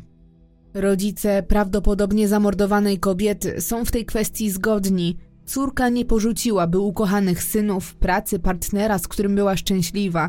Wierzą, że skrzywdził ją Janusz, bo po prostu nie ma żadnej innej osoby, która życzyłaby jej źle. O tym, że Halina tuż przed swoim zniknięciem rzeczywiście czuła się obserwowana, wspominała także swojej siostrze, która również jest świadkiem w sprawie. Zwierzała się jej, że były mąż ją obserwuje i najwyraźniej coś planuje. W ich ostatniej rozmowie telefonicznej dało się odczuć, że Halina jest przez to nieco nerwowa i przygnębiona. Kobieta miała dość nieobliczalnego byłego męża, który nie chciał odpuścić.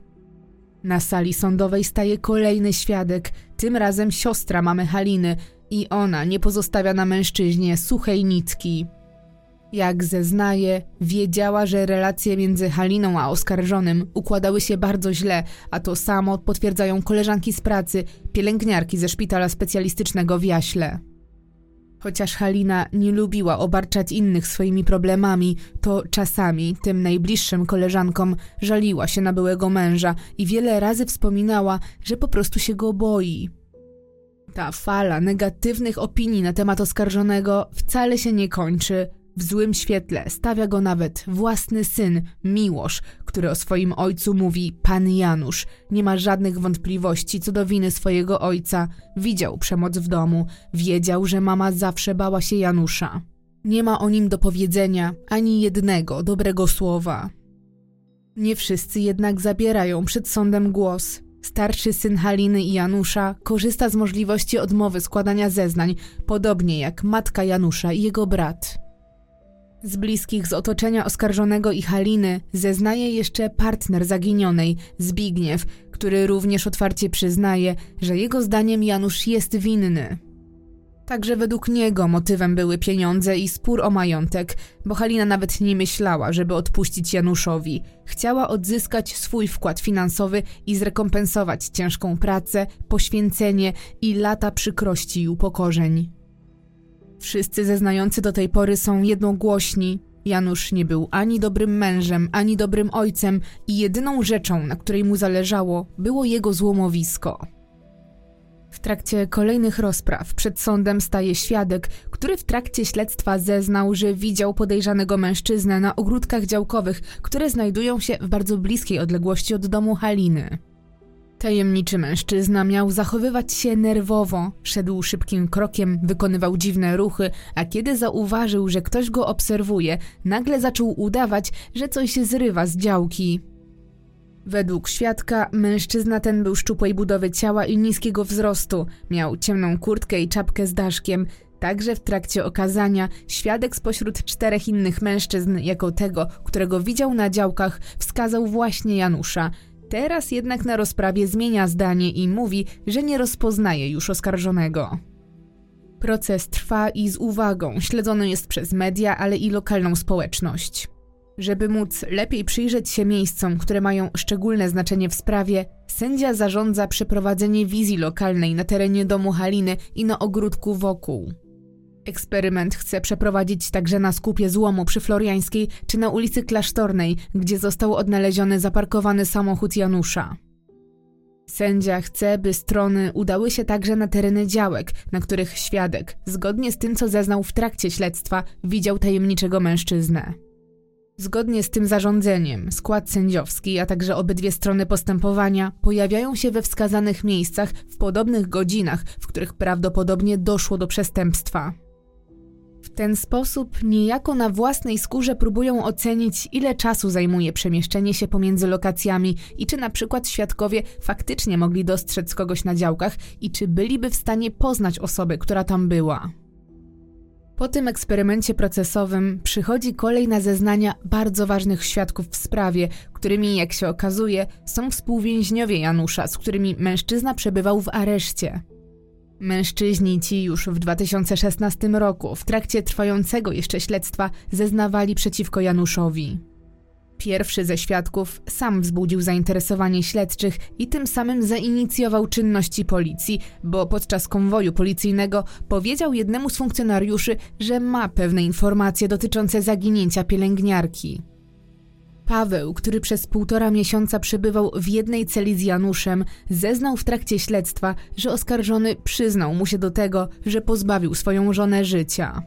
Podobno powiedział mu jeszcze więcej, że rozczłonkował ciało, a później zakopał je, ale nie chciał zdradzić, gdzie dokładnie. Świadek w swoich słowach wydawał się być wiarygodny, bo wspominał także o śladach biologicznych znalezionych w samochodzie oskarżonego. W 2016 roku mówił policjantom, że Janusz wyznał mu, że z całych sił starał się wszystko dokładnie posprzątać, ale na swoje nieszczęście przeoczył kilka miejsc w Fordzie. Współosadzony podał też spójny i logiczny motyw. Janusz powiedział mu, że pozbawił swoją byłą żonę życia, bo ta chciała przejąć jego majątek. Podobno oskarżony o wszystkim mówił bez emocji czy skruchy i przede wszystkim cały czas był pewny siebie i uważał, że i tak niedługo wyjdzie na wolność, bo śledczy nie mają na niego kompletnie nic. Jego aroganckie zachowanie zmieniło się dopiero wtedy, kiedy jego areszt został przedłużony. Wtedy przestał się uśmiechać i wyraźnie zaczął obawiać się o swoje dalsze losy. Drugi ze współosadzonych przedstawił w tamtym czasie bardzo podobną historię. Sebastian w swoich zeznaniach zdradził, że Janusz żalił mu się na żonę, że ta chciała zabrać mu dorobek życia, a już i tak zabrała jego rodzinny dom. Oskarżony przechwalał mu się też, że przecież nie dostanie dożywocia, a najwyżej 8 lat, bo sąd zapewne potraktuje jego zbrodnię jako dokonaną w afekcie. Janusz przez cały pobyt w areszcie bardzo pilnował się i mówił o żonie i zbrodni tylko wtedy, gdy był niemal pewny, że to nie obróci się przeciwko niemu. Zawsze też uważał, by nikt inny nie słyszał ich rozmów. Podejrzane, zdaniem Sebastiana, było także jego zachowanie. Dużo wolnego czasu wykorzystywał na dokształcaniu się, czytał różne artykuły związane z tematyką kryminalną, bo jak twierdził, chciał w ten sposób nabyć doświadczenia, które przyda mu się podczas obrony. Sebastian zeznał coś jeszcze. Janusz wspomniał mu, że jest jeden sposób na zbrodnię niemal idealną. Jego zdaniem zasypane półtora metra pod ziemią i przysypane wapnem ciało dosłownie znika i nie ma możliwości, aby cokolwiek z niego pozostało. Przy tym samym niecodziennym zwierzeniu nie wspominał jednak, czy to samo zrobił ze zwłokami byłej żony, chociaż trudno nie doszukiwać się tu powiązania. To wszystko to jednak zeznania z 2016 roku. Teraz już zarówno Paweł, jak i Sebastian zasłaniają się niepamięcią. Żaden z nich nie chce już potwierdzić swoich słów sprzed dwóch lat. Zaznaczają, że tak naprawdę nie mieli do końca pojęcia, co podpisują, a zeznania w większości były wymuszone na nich przez przesłuchujących ich funkcjonariuszy. Śledczy zaprzeczają tym słowom i zaznaczają, że żaden z policjantów nie miał prywatnego związku ze sprawą i żadnemu z nich nie zależało i nie zależy, żeby pogrążyć Janusza. Proces powoli zbliża się do końca. Przesłuchanych zostało już blisko 80 świadków, gdy nagle umiera jedna z ławniczek, co powoduje wstrzymanie procesu do momentu uzupełnienia składu sędziowskiego. Dopiero 26 listopada proces rusza ponownie, ale decyzją sądu w związku ze zmianą składu należy powtórzyć przesłuchania przynajmniej 11 świadków, tych najważniejszych według prokuratury. Teraz jest już niemal pewne, że w 2018 roku, wbrew oczekiwaniom, sprawa nie zostanie zakończona. Nadchodzi maj 2019 roku. Ten głośny i poszlakowy proces przeciąga się, a przed sądem stanąć ma kolejny bardzo ważny świadek, jeszcze inny współosadzony Janusza, z którym mężczyzna przebywał w areszcie tymczasowym w Sanoku. Robert swoje zeznania składał w 2014 roku, ale teraz, ze względu na swój zły stan zdrowia, nie może stawić się w sądzie osobiście, dlatego zostaje dla niego zorganizowana konferencja wideo. Na sali przytaczane są jego zeznania sprzed pięciu lat. Według nich i jemu Janusz przyznał się do zbrodni. Wyznał mu, że zabił swoją żonę i poćwiartował jej ciało, które w całości okazało się dla niego zbyt ciężkie. Zdradził też, że wszystko ukrył na jednej ze swoich działek Fankówce pod Jasłem. Działka ta zapisana była jednak na któregoś z członków jego rodziny i dlatego policja nie dotarła do niej wcześniej. Dzisiaj jednak Robert, pytany czy podtrzymuje swoje słowa, podobnie jak inni, wypiera się zeznań sprzed lat. I on twierdzi teraz, że to policjanci zmusili go do złożenia obciążających Janusza zeznań. Podobno przesłuchujący go funkcjonariusze zagrozili mu, że jeżeli nie powie tego, czego od niego oczekują, to jego pobyt w areszcie nie będzie należał do miłych. Proces niewątpliwie staje się coraz bardziej skomplikowany. Wielu ważnych świadków nagle wycofuje swoje zeznania i wśród bliskich i prokuratury zaczyna rodzić się uzasadniona obawa, że dowodów na uznanie winy może być zbyt mało. Sąd skupia się więc teraz na innym, kluczowym dowodzie w sprawie śladach biologicznych ujawnionych zarówno w domu Haliny, jak i w Fordzie Janusza. Tak naprawdę to właśnie one i ich ilość są podstawą tego procesu. Przed sądem stają więc eksperci z Instytutu Ekspertyz Sądowych w Krakowie, których zadaniem było sprawdzić, czy na podstawie odnalezionych śladów da się ustalić, ile ciosów zadano ofierze, jakim narzędziem i w jakie miejsca ciała. Ale niestety, mimo trwających pół roku badań i analiz, odpowiedzi nie są zadowalające. W zasadzie trudno cokolwiek na pewno określić, a to wszystko głównie przez zdjęcia z miejsca zbrodni, które okazały się nie być wystarczająco dobrej jakości, co utrudniło biegłym wydanie jednoznacznej opinii. Cały rok 2019 mija więc pod kolejnymi znakami zapytania, gdzie jest Halina, co się z nią stało i czy uda się udowodnić winę Januszowi. Nadchodzi 2020 rok i już niedługo ma zakończyć się proces poszlakowy w sprawie zabójstwa pielęgniarki z Jasła.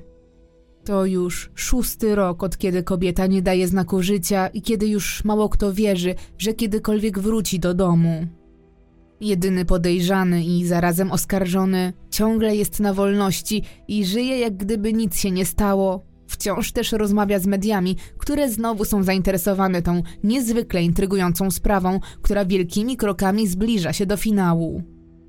Mimo, że wciąż większość uważa Janusza za winnego, a prokuratura nie ustępuje i jest zdeterminowana, by udowodnić mu winę, ani Haliny, ani jej ciała nigdzie nie ma, a mężczyzna, korzystając z zainteresowania dziennikarzy, cały czas stara się wybielić.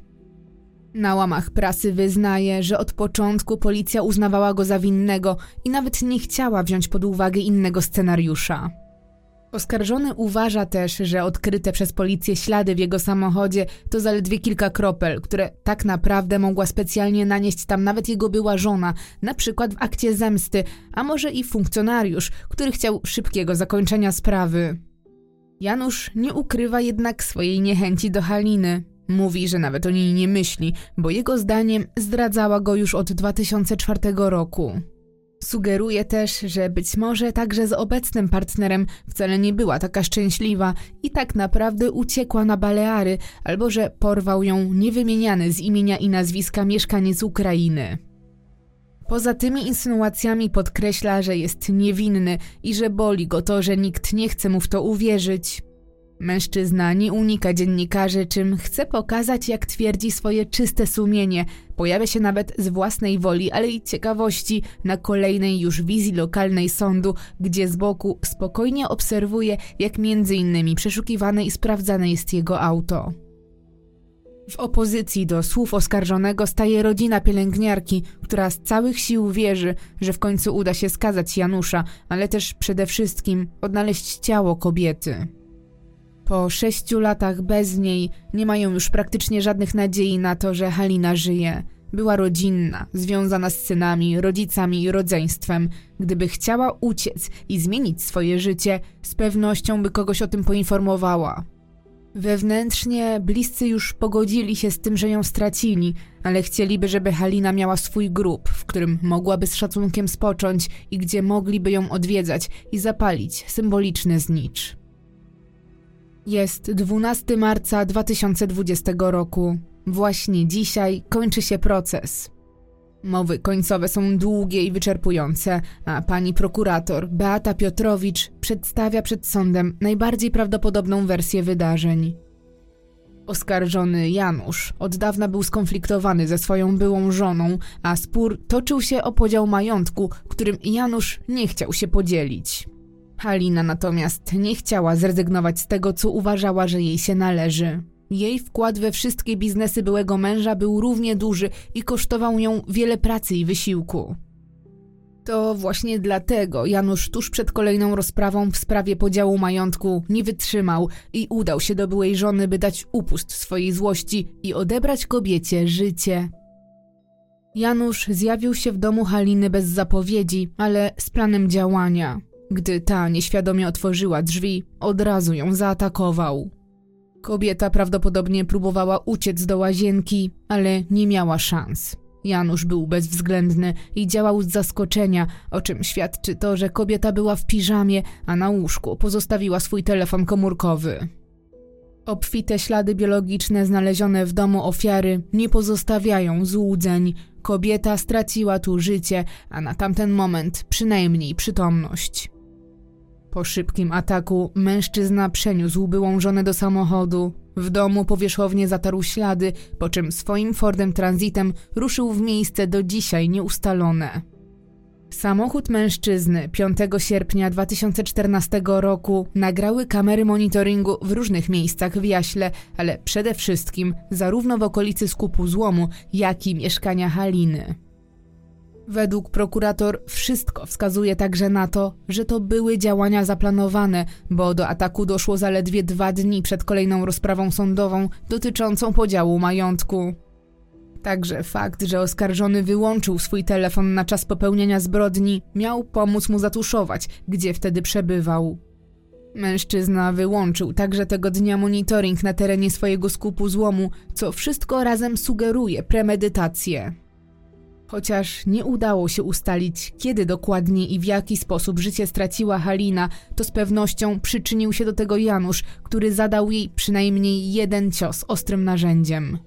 Z pewnością też, co ustalili biegli, kobieta upadła w swoim domu, bo wskazują na to ślady ujawnione na dolnych częściach ścian oraz na podłodze.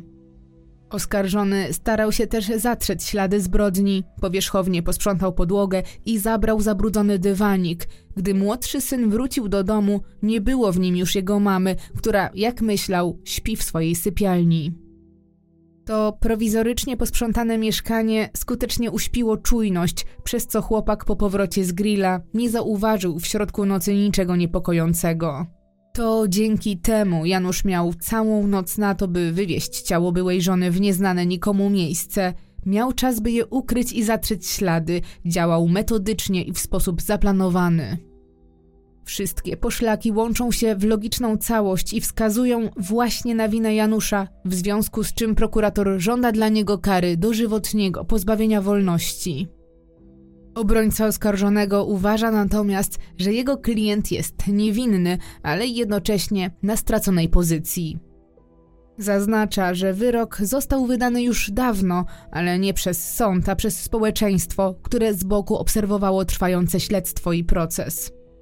Obrońca zaznacza, że zbrodni doskonałej, jaką zarzuca się jego klientowi, Janusz nie mógł dokonać, a na pewno nie mógł zrobić tego sam.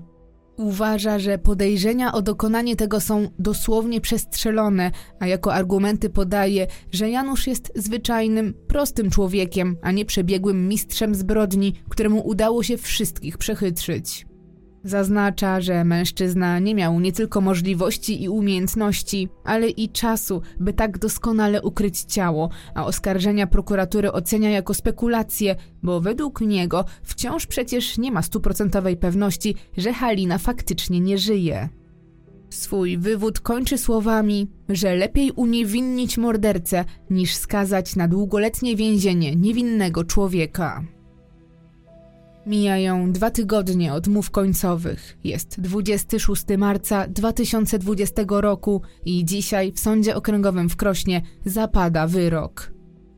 Skład orzekający zaufał wszystkim zebranym dowodom i przedstawionym poszlakom, w związku z czym skazuje przebywającego do tej pory na wolności Janusza na karę 25 lat pozbawienia wolności i 10 lat pozbawienia praw publicznych. Sąd decyduje także o tym, aby od razu umieścić Janusza na trzy miesiące w areszcie tymczasowym. Wyrok, który dzisiaj zapada, jest jednak nieprawomocny, a pełnomocnik Janusza już teraz zapowiada apelację, gdyż nie zgadza się z tak surowym wyrokiem dla swojego klienta. Według niego w procesie nie odpowiedziano na wiele ważnych pytań, jak na przykład na to, dlaczego odrzucono wersję o tym, by to ktoś inny zlecił zabójstwo Haliny lub że w ogóle kto inny pozbawił ją życia. Mecenas uważa, że cały proces oparty jest tylko o domysły. Wzburzony zaznacza, że absurdem jest twierdzenie, że Janusz zaplanowałby morderstwo swojej żony na kilka dni przed rozprawą, albo że przewoził ciało swoim charakterystycznym samochodem, w którym na dodatek nie działało zamykanie drzwi. Ale ku rozczarowaniu adwokata i jego klienta, sąd apelacyjny podtrzymuje wyrok sądu pierwszej instancji, nieznacznie go tylko zmienia. Według sądu apelacyjnego nie można uznać, że ślady biologiczne w samochodzie Janusza powstały w wyniku zadania kolejnego ciosu. Sprawa wydaje się więc być przesądzona, a Januszowi pozostaje ostatnia możliwość, czyli kasacja. Po wyroku sądu apelacyjnego Janusz zabiera głos, chociaż ponownie robi to nieco enigmatycznie. Podsumowuje na swój sposób wyrok sądu i mówi dziennikarzom, że nawet kanarek nie jest w stanie wytrzymać w złotej klatce 25 lat.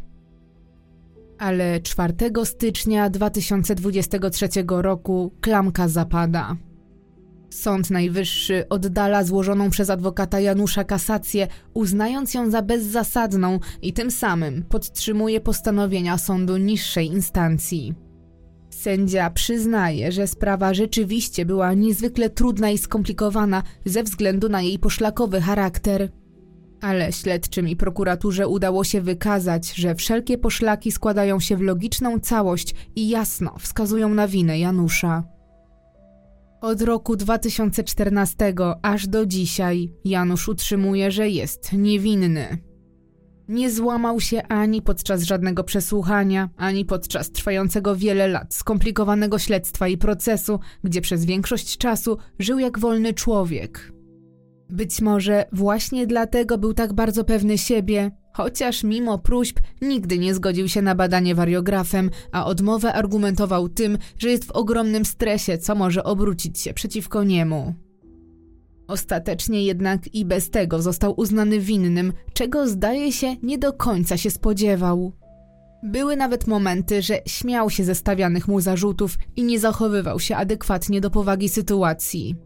Chociaż wszyscy postrzegali go jako małomównego i nieuprzejmego gbura, który nie miał wykształcenia i uchodził za prostego człowieka, to według niektórych, tych, którzy znali go lepiej, Janusz jest inteligentnym człowiekiem, który jeżeli tylko chce, szybko zdobywa wiedzę w wybranym przez siebie temacie. Ale od dziecka miał problemy z przyznawaniem się do winy. W szkole nigdy nie przyznawał się, gdy zrobił coś nie tak. Nawet jeśli złapano go za rękę, to mówił, że to wcale nie jego ręka i dokładnie było tak i tym razem. Halina miałaby dzisiaj 61 lat. Być może byłaby już na swojej wyczekiwanej emeryturze, może mieszkałaby już ze swoim partnerem w nowym domu i cieszyła się spokojnym życiem, przyglądając się, jak jej synowie wchodzą w dorosłość i zakładają swoje rodziny. Niestety, wszystko to zostało jej odebrane i to w jej własnym domu. Halina została pozbawiona przyszłości, która miała być lekarstwem na zło, jakie ją dotknęło. Robiła wszystko, by odciąć się od Janusza. Zdobyła się na to, by po latach krzywd odejść, ale i walczyć o swoje. Zdobyła się też na to, by nie odpuścić, gdy została po raz pierwszy zaatakowana. Chciała sprawiedliwości, ale i pewnej przyszłości dla dzieci i przede wszystkim spokojnego życia. Nie sposób nie zadać sobie pytania, co byłoby, gdyby już pierwszy atak potraktowano bardziej surowo, bo trudno nie odnieść wrażenia, że był to zwiastun tragedii i kolejny, dosadny przykład na to, że Janusz to nieobliczalny i niebezpieczny człowiek. Dzisiaj nikt z najbliższych nie ma wątpliwości. Nie mieli jej także śledczy i prokuratura, a także sąd. Halina nigdy już nie uściska swoich synów i nigdy nie spełni odkładanych na później planów i marzeń. Pozostaje już tylko nadzieja, że kiedyś uda się odnaleźć ciało Haliny i zamknąć raz na zawsze ten przykry rozdział, by bliscy mogli ją godnie pożegnać, uporać się ze stratą i bólem uporczywej niewiadomej. Liczyć trzeba już chyba tylko na przypadek, bo nikt nie wierzy w to, że Janusz kiedykolwiek powie prawdę, chociaż mimo braku przyznania się do winy i braku ciała, kara go nie ominęła.